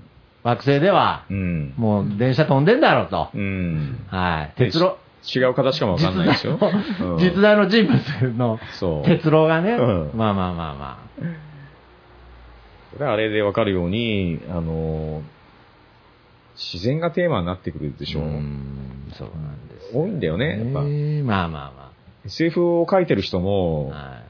あの、何らかの予見を絶対してんじゃん。うん。こうなるんじゃないか。まあそうこうしなってほしいとかも入ってるかもわかんないけど、はい果たしてその彼らが描いたうん作品の中に、パラダイスってあったのかって。うんそう俺は知らないからはいいや、だから僕はあの、これはもう収録前に話してた話になるんですけれど、うん。まあ、その岡崎さんが、まあ、例えば手塚 SF うん。お漫画とかで手塚治虫のね、まうん。あ、漫画とかもいろいろ、いろんな漫画がありますけど、まあ今の39もそうですけれど、その先っていうのがまだ描かれてないというか、うん。もうその先、もう予言してたその未来の先をまた予言じゃない、予言じゃない作っていく段階に来てた時に、僕はさっきの、やっぱりその自然に帰るっていうことが、ある人たちのゴールになったとしても、うん。その科学を進めていく人たちとのうん。対立関係じゃない。未来っていうのってなんだろうっていうのは、僕はこの願いとかじゃなくうて、ん。テーマとしてうん。完全に与えられてるなっていうのはありますよね。人間だけなんですよ。知能がここまで発達しちゃったのはね。はい。他の動物も、うんその、ほら、オランウータンとかさね、知能とかは、動物の中で発達してる方だけど、はい。人間だけでしょ、ここまで行っちゃってんのまあ。言っても、チンパンジーも言っても3たす7とかができるぐらいですから、は いそこまで行ってんの？できるの？いや、なんかたま、いや、あれわかんない。どういう仕組みかわかんないですけど、よくうん3と7のプラカード持ってきて、なんか銃のとこに置くみたいな、なんか、なんか、まあわかんないですよ。ただそういううん訓練してるだけかもしれないですけれどうん、言ってもこちらとはね、まあ僕は分数であの挫折しましたけれど、はい。まあ分数もできるわけですよう。んだからやっぱり、そういう部分で、まあ、動物っていうものが自然に順応するっていう力が、うん。まあ、ある種うん、長けてたとしても、うん。人間は頭が良くなりすぎて、うん。自然に逆らううん力を覚えてしまったという、うん。まあ、この事実とはやっぱり向き合っていかないといけない。うん。そう部ですね。まあなんか急にちょっとそう、うん SF チックにはなってますけれど、うん。けどこれが今、現実僕にとってはとっくになってるよ。なってる。ああ、けどそのそう、俺震災の時にそれを感じたのそうですね。でも僕の友達は、その前にそれを感じてたんだ。あ、本当ですか。そう、だから最初何言ってるか分かんなかったのね。はいでも震災が起こってうさ、ん。SF 映画超えちゃったなと思ったのね。目の前の映像もそうだし、はいその後起こったこと。こともねで、あ、メディアってこうなんだ、みたいなう。んで、今に至るまでの流れじゃんね。はいまあ、だから、あのーそれが自分が早く気づいたからどうこうって話ではなく、はい。時間は関係なくて、うん。あのー人が人として、どういう状態がいいんだっていうのは、あのー100人トイレで OK ですけど、はい。じゃあ人が人としてではなくね、この考えとかっていうのも依存してね、はい。ボディだけあるっていうことになってきてるっていうことに、果たしてどれだけの人が気づいているのか、はい。あのーで、それは書いてあるんですよ。そういうことをね、プランニングしてるはい。方の人が、やっぱそういうデザインをしていて、そうですね、まあ。その流れに。も岡崎さんなりに気をつけながら今喋ってますけれどね。はい。うんなるほど。だから、わちょっとわかるとこあるわけ。はい。なぜ、そんなに、うんあのー今の人工的なバランスを変えたがるのかなとかね。でも、僕ら人間も、地球に対して何をやってきたんだと。いやー、偉いことやってきたなっていう反動が来てるのも確かで、自然は返してくるんですよ。それをね。あのあ、蘇生するわけだから、はいはいその蘇生するときにね、うん。人間にとってはい。揺らぐことというか、まあ、つそうね。ちょっとめんどくさいことが起こるそうですね。仕方がない。そうですね。そこの段階も人はコントロールしようとしている時点で、罰当たりじゃないですか。なるほど。まさに不自然だと。そう。はいいかんだ、そこ触っちゃいかん、さすがに、みたいなうんとこまで行っちゃってて、あの、そこまで行かなくても十分幸せなんですよ、っていうね。うん。でこれ以上の幸福別に望んでねえから、でも幸福のなんか違うじゃん、人によってさ。ー 違いますね。そいや、突き進む方はいると思います。ね。はい。で、そのセンスの違いを感じてますよ。はい、はい、はい。うんはいはいだからお互い、なんとかリスペクトして、そう、もうんう、やっぱ、どうしても、まあ、攻撃的な言い方したくないですけれど、うんもう考え方違うと。うんなんなら気も合わんと。うんまあけど、なんだろうねと。リスペクトし合えんかねと。それが日本人に試されてるとこだと思うし、そうですね。僕はこの、はい、こんばんは。OK。もうあの、OK。いらっしゃいませ。いらっしゃい。なんかね、尊重し合えるといいですようね。ん。本当そうなのよね。綺麗事を言うようだけども、やっぱ、うん、会う方がおかしい。100%人と人が会うことはないと思う。うん。親類であってもそう。血が繋がっていても。もちろん。ね。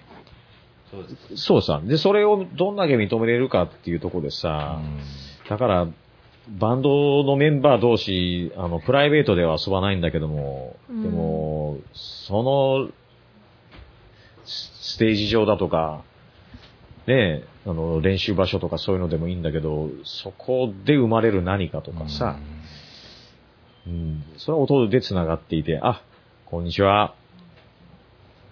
ありがとうございます。愛、愛病家の方がね。愛病家ですね。ね。あ、いいですラね。ブキャットの人。うん。お店に来ましたが、まあ、だから、これはですね、ちょっとまあ、今回ですね、まあ、本当に岡崎由紀とストーリーというものがですね、2014年まで結局これ。うわ4年までという形ではあるんですが、これはですね、やっぱり当然のごとくですね、はい改めて喋ってみてそうなんですが、うんやっぱり人の人生をですね、特に岡崎さんの人生をですね、うん一月で喋ろうっていうのはね、やっぱり無理があったなと。はい。でですすね、ねはいちょっと僕、ここであの提案なんですが、はい。まあ2014年まででうん。すが、うん一旦ここでですうね、ん。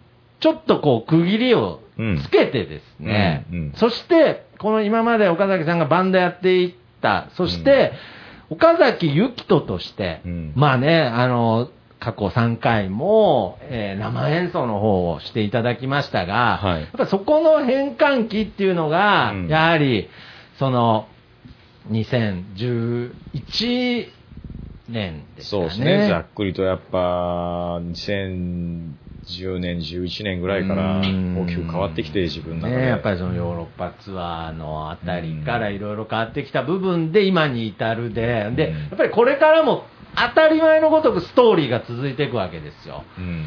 なのでですね、ちょっと僕からの一個提案なんですが、はいこれは約束とか決まり事ではなくですうね、ん。岡崎さんもうあの、番組作りましょう。はい。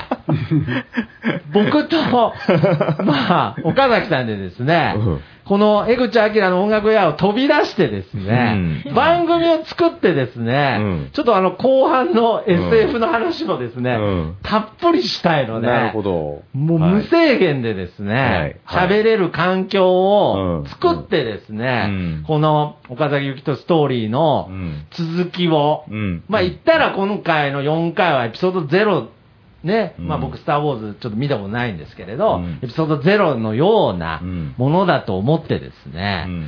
ちょっとできたらですね、うん。ちょっとその新しい番組にしてですね、うん。この岡崎さんのこれから、えー続くストーリー、そして今、うん。今この瞬間思うことっていうのをですうね、ん。できたらおしゃべりしていきたいなと思ってますので、うんそうですね。この状況で何かを残していけるっていうのはありがたいことだし、はいまあまあ予感としてね、はい。自然に帰るっていうそうのは一つあったと思うんだよね。うんでそれがキーワードかもしれない。そそれをヒントにして、これからどうするっていうのをねね、考えれるかなという。ですよ。だからやっぱりそこをテーマに考えたとき、僕は意外に、意外にっていうのも変なんですけど、科学好きなんですよ。うん未来好きなんですよ。うんもうなんならその VR の世界っていうものにもうん超興味があるんですよ。うんけど、自然に帰るっていうことがう、ん自分にとってゴールっていう、うんまあ、派閥、派閥っていうとまた良くないですね。なんかこう、どっちかというとそっちのタイプなんですよ。だからやっぱそれってり、ね、はい。人間の都合じゃないんだよね。だからどうしても僕らはね、そっちを考えちゃう。はいはい自分の都合、人間の都合。そうですねでもそうじゃないのもあるんだよってはいいうところそうそうそりゃそうですもあるといいね。もちろうんん。だからやっぱりそういう部分も踏まえてですね、人間の都合でしか考えられない徳松と、うん。やはりその自然の流れを感じ取る徳松の中で、うん。やっぱり今後、その、まあ今岡崎さんが、まあその、活動として、うん。やっぱり一つ力を入れている、その農業、うん。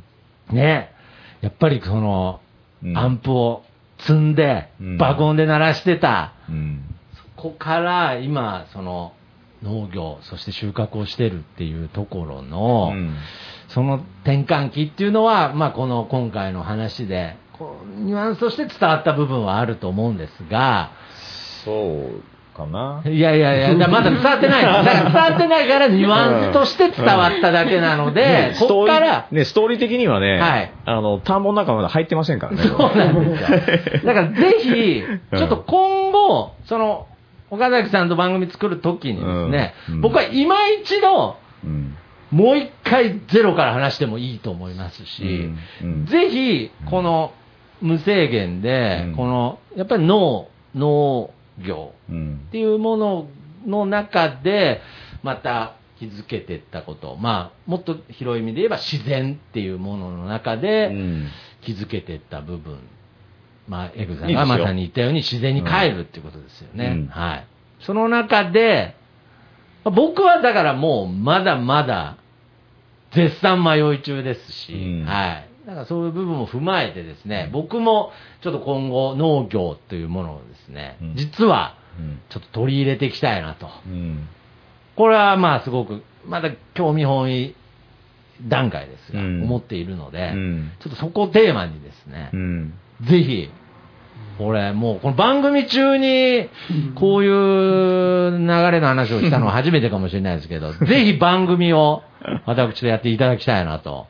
まあここまで言われたえらあね、それは受けます。ありがとうございます。それは楽しみだよ。はい。これはまたね、僕と岡崎さんのペースでまた、こう、立ち上げから、うんまあ、継続していきたいなと思いますのでうん、ちょっと、まあ、これね、4回にわたって、もちろん全部聞いてきた方はねうん、いや、終わらんのかいっていうね。は い終わってないんだよ。むしろ番組になるんかいっていう、うんまあ、いいツッコミを、笑いながら突っ込んでくれてると思いますので、ぜひその期待に応える、ね、なんか、もまた面白いというか、そうだね。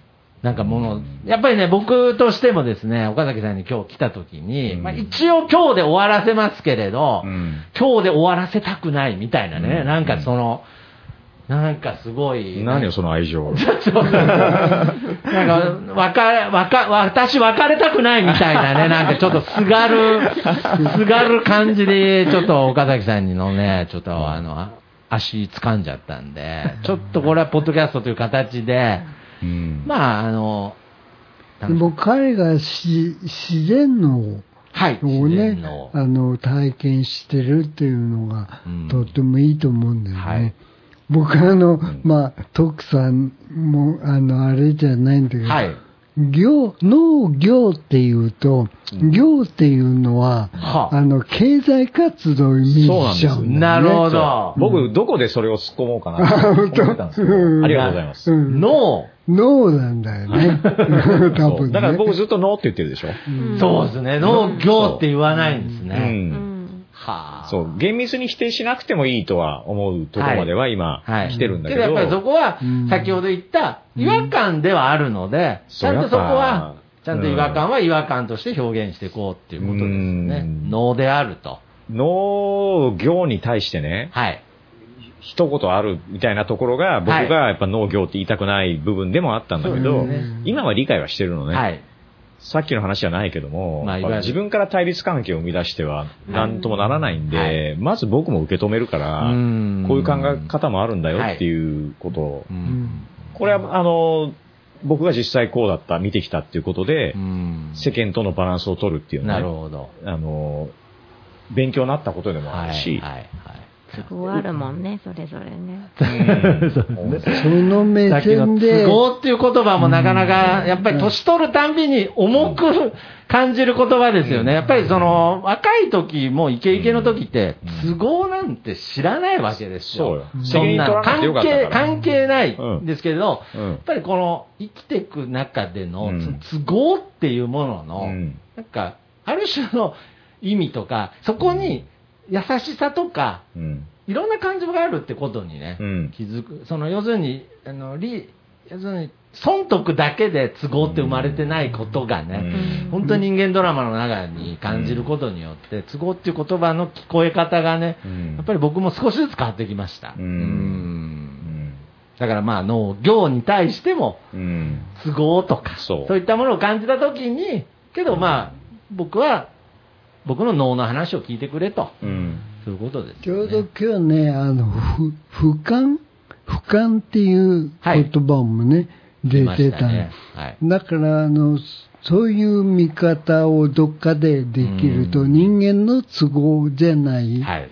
あの、別の視点、脳っていう視点かもしれないし、自然っていう視点かもしれない。自然っていうん、そういうのを持ち込んだら、また面白いうん話が聞けるかなと思う。そうですね。で、僕はそれをね、こうだって言えるぐらいやってるわけでもない。はい。いやいやいやでも、おそらく、皆さんとバイブレーションが合う部分っていうのは、はいこれに、農作業に興味がある人への架け橋にはなれるかなと思ってる。うん都会の坊ちゃん崩れの僕がね、はい名東区からこう隣町に移っただけでな、るほど。環境が変わって、はいここまでやれるんだっていう。なるほど。みんな恐れることがないよっていうことは、うん、言えるし、これあの最初に解くと、岡崎さん自身も最初はやっぱりその、なんかピンとこなかその脳に対してピンとこないというか、その、もうめちゃめちゃ入り込めない部分がね、あったっていう。そう。あの、もうあえて飛ばしたけどね、はい僕のだから長く、あ長くてなんだけどさ、はいそこに行く原点は2007年か8年ぐらいなのよ。はい。そこで先に、いずれ先に移住をする僕の友達がね、はい開墾を始めたわけ。はいはい。その手伝いからスタートだけど、そっから実際に田んぼとか手伝うとか、はい。で、ドロドロになるとか、はい。なんでしょうね。まあ、7、8年かかってんの。そこに行くまであーなるほに。どね。で、移住して、すぐ近くに、田んぼもあるわけ、畑もね。はい。たまにしか行かない生活をしばらくしてた後にだもん。もう近くにあるのに。そうはいうん。めんどくせえんだ。要するに。うんはい。それやんなくても暮らせたしさ。はい。だけど、徐々に、ああの、まあ今日はね、2014年までなんだけど、はい。こっから僕何してるかって言ったら、オーストラリア行った後に今度、韓国。うんうんで、言うならエターナルの最後のライブって2018年なんだけど、今のところね。はいそこで一遍終わってんだけど、はい中国です。はあ、えー北京でライブやって、それ以降ライブやれてないのさ。はあ。もう、なんでかっつって知ってる人もいるけれども、当時ドラム手伝ってくれてた片桐が死んじゃったりとか、結構大変だったんですよ。うん。で、心の拠り所みたいなのが欲しくて、はいそれが能だったのかもしれないのね。あなんか落ち着くんだよ。これが全てかもしれないな。土触ってたりとか、何かに没頭してるわけ。はい田んぼ忙しい時はさ、同じことの繰り返しなんだけど、いいんんだよ。めんどくさいこと考えなくて済むしうん、きついなって思うこともさ、くたくたになって、あー腹減ったってご飯食べて、当たり前の幸せを感じるんだよ、それで。でうんも腹は空かないと、この快感というか、感動はないのさ。うん腹が空かない12時になったご飯の時間が食べよう。うん1日3回って誰が決めたんだって言ったら、ビジネス界じゃないですか。なるほうど。ん。それが言いたいだけです。それでいけるならいいけども、はい僕は、あのーお腹が減った時に食べるべきだ。と思うしあまり贅沢しすぎるってのも金の力でうね。んそれは病気になりますよっていう。なるうん。それかな？そういうことは言える。はい。農業になってくると、やっぱ興味ないもん。なるほど。ビジネスとしては。はいはい。それでさ、なんかたくさん作ってね、はい。で販売してさ、うん。お金で儲けしようだなんて、うんキリって正反対なんだ、それはそれやっちゃうと、はい作物にさ、その念が移っちゃうんだよ。うんそれ美味しくないんだ、自分にとっては。うんうん。いやー、これはなんかちょっと、またなんか、音、これ、下手なこと言えないですけど、音楽にもやっぱりそういう部分ってそうなの言えますよね。出ちゃうでも音楽というか、まあ、そのやっぱり表現ですよね。うんうんまあ、お笑いでもそうだと思うんですけれどう、んまあ、難しい。まあ、そこはね、うん。難しいですけれそど、ねだからまあ、そういう部分の、けどまあ、あの、別にあの、きなんていう、なんですか、忖度して言ってるんじゃなく、本心からやっぱりさっき言った対立状態を作らない、そのリスペクトし合うっていううん。ゴールに向き合える表現、うん。発信の仕方していきたいなと思いますよね。うん。別にあの、うん。ビビってるとか、そういうことじゃなくて、うん。やっぱりそれを目標にしたいっていう、その思いの中で、うん。まあ、ある意味、この脳とうん農業っていう言葉に分けることによって、うんやっぱり対立関係のようにうん。聞こえるかもしれないですけれど、うんあくまでもその違和感というものを言葉にしているだけなの。で、二元論っていう風に勘違いされては困るんですよ。そねはいその間にもいろんな立場があるから。そうなんですよ、ね。そう、みんな、みんなの都合でやっているから、もうだからこれはもう違うと思ったら違うって言ってほしいんですけれど、うん。僕全然詳しくないんですけれど、うん。めまあ、音楽全部そうですけど、メタルとか、うん。そういう中って、うん。とんでもないジャンルの名前ありますよね。まあまあ、こうすどんどんなんていうの、まあ細かくカテゴライズしていくと、まあ、まあまさにそのね、ドゥーム、うん。メタルとか、いろいろあるわけじゃないですか。うん。ヘビ、まあ、僕はわかんないでヘビメタルとか、うん。デスメタルとか、やっぱりその、うん。一個メタルという、うん。ジャンルにおいてもね、うん。それだけ細分化していくっていうのは、うん。まさに尊重の、こう、なんていうんですかね、うん。結果というか。なんかその、うん。対立の結果じゃなくて、うん。ある種尊重の結果として細分化されていくっていうこともうん。あるんですかね。あの、それもあるだろうし、はい過去を否定して新しいものを作ってきたっていうのもあるでしょうね。ああ、なるほど。うん。常にオールドスクール、ニュースクールがあるんですよね。はい。80年代ヘビーメタルっていうのは、はいその、名前を伴って勃興するわけだけども、あー70年代後半にはその形があり、はい。もう遡ればハードロックとかはその原点であり、はい遡ればブルース。ああ。でも、先鋭化していくうちに、はい。アップデートしていくうちに、はい。それぞれが違う、ちょっと違う方向を歩み出す。うん。それがメタル、ヘビーメタルでくくられたところでも、80年代中盤後半にはまた分かれていく。あ。90年代はさらにそこから細かいところで分かれていくっていう細胞分裂みたいなもの。はい。はい。縮図ですよ。はい。どこにもあることでね。い。で、メタルとかパンクでそれが多いのは、ああ、そういうイメージありますね。みんなそんだけ好きなんだよ。音楽自体もそうだし、はいはい。レコード、CD とかそういう文化も大好きだから、はいはい別にね、分けなくてもいいけどっていう割には分けて、そのカテゴライズしてね、はいその名前で、ああ、このバンドはドゥームなんだ、このバンドはストーナーなんだ、で、探しやすいのもあるし恩恵は被ってるんですよ。なるほどね。ただ行き過ぎは良くないんじゃないの？とは思う。あ僕はクロスオーバーしていたいから、はいドゥームの人、ストーナーの人なんだけあど、はいそれは本拠地であるけれども、うんその中心にいるわけではないっていう意思をずっと持っててな、るほど。いろんな他ジャンル、はい。他のアートはい。の人とかと接する機会があったら、全部逃さずはあ。やれることは、うんなるほど。うん特に音楽じゃないアートの人とね、はい話を。まあトークさんもそうだけどねはい。ええまあ、まさに今回のポッドキャストもね、そういううん一つになって。ヒントがいっぱいある、はいあるんですよね。なるほど。うんそれ、その言葉があるから自分の中で生まれてきたことで確認できたりとか、あ、自分ってそうなんだとかね。うん。このセッションがなければ出てこなかった考えとか、はうんたくさんあると思うね。あ。まあ、やっうん。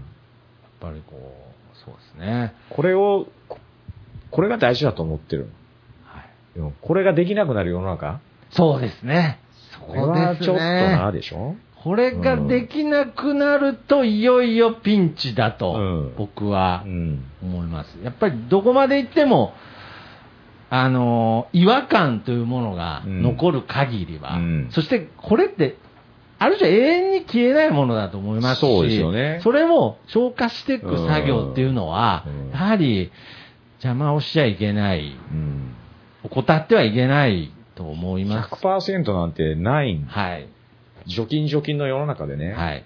こう、そういう思想になりがちなんだよ。完完璧にクリーンな状態だとかさ、はいはいはいそれ、普通にさ、あの、飯とか食ってれば、はい。はい。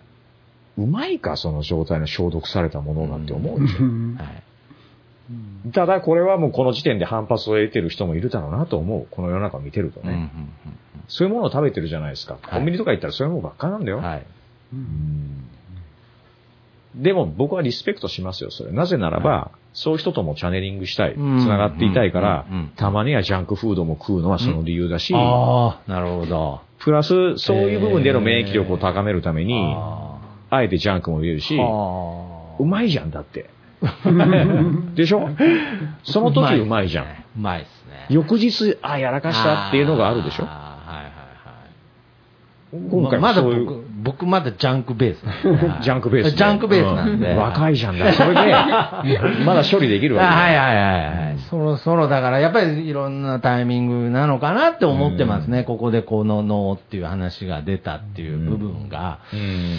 なんでちょっとまあそこになんかこう、とにかく、なんかざっくりしちゃってるんですけど、うんこっから先、さらに思う存分やりたい。別に別にここが思う存分できないとかじゃなくてですね。まあけど若干次のゲストも控えてたりしますので、はいはいはい。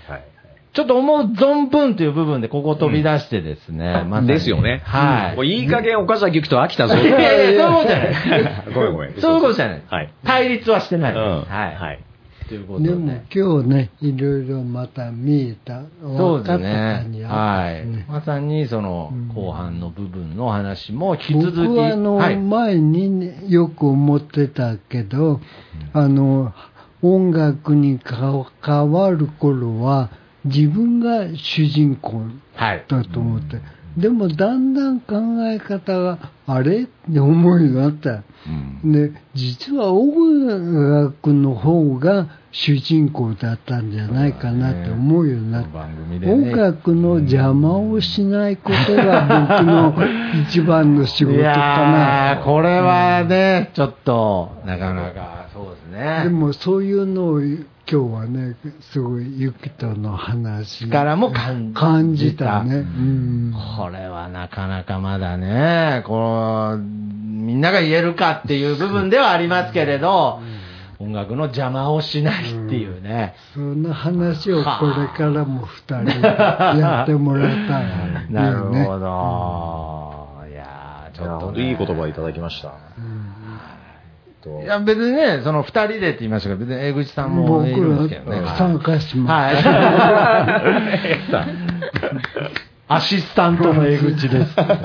すいません。はいということで、じゃあですね、まあ、一旦、本当の意味で一旦、ここで、岡崎ゆきとストーリーっていうものに、まあ、このゲスト出演というのは、一回ここで、はい。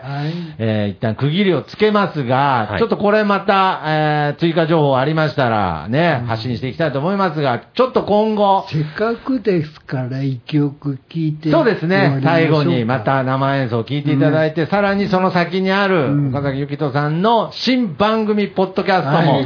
ぜひ皆様ご期待、こうご期待ということで。らしいですよ、らしはいい、ですよ。らしい。もう勝手に、その時だけは僕、強引にどんどん決めていくんで。じゃあ、すみません。スタンバイの方、よろしくお願いいたします。はいお願いします。はい、じゃあ一応4回を締める曲として、えー、第1回の時に CD でかけてもらったんですけど、インガって曲を、これはアコースティックでやろうかなと思ってます。この曲は、少し前の曲なんですけど、やっぱ今でも心が込めれるというか、今でも自分の中との気持ちとフィットする内容の曲だと思っていて、厳しい現代の世の中、ああ、しんどいけどね、まあ、人間がやってきたことだし、そんな中でも希望とかさ、なんか、自分自身を変える勇気というか、そういう意識を持ちたいもんだねと。時に振り回されるけれども、自分でやらなあかん。自分でチョイスしなきゃいけない。それは人間がやってきたことに対する、まあ、報いですから、僕らがやんなきゃいけないことなんだな。そんな内容ですね。因果。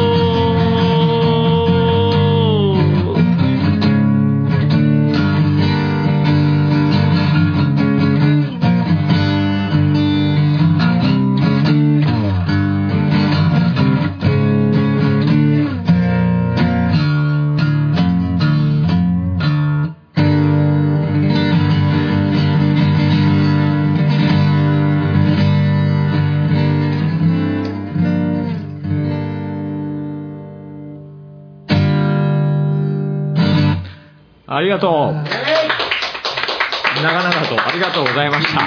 いやありがとうございました。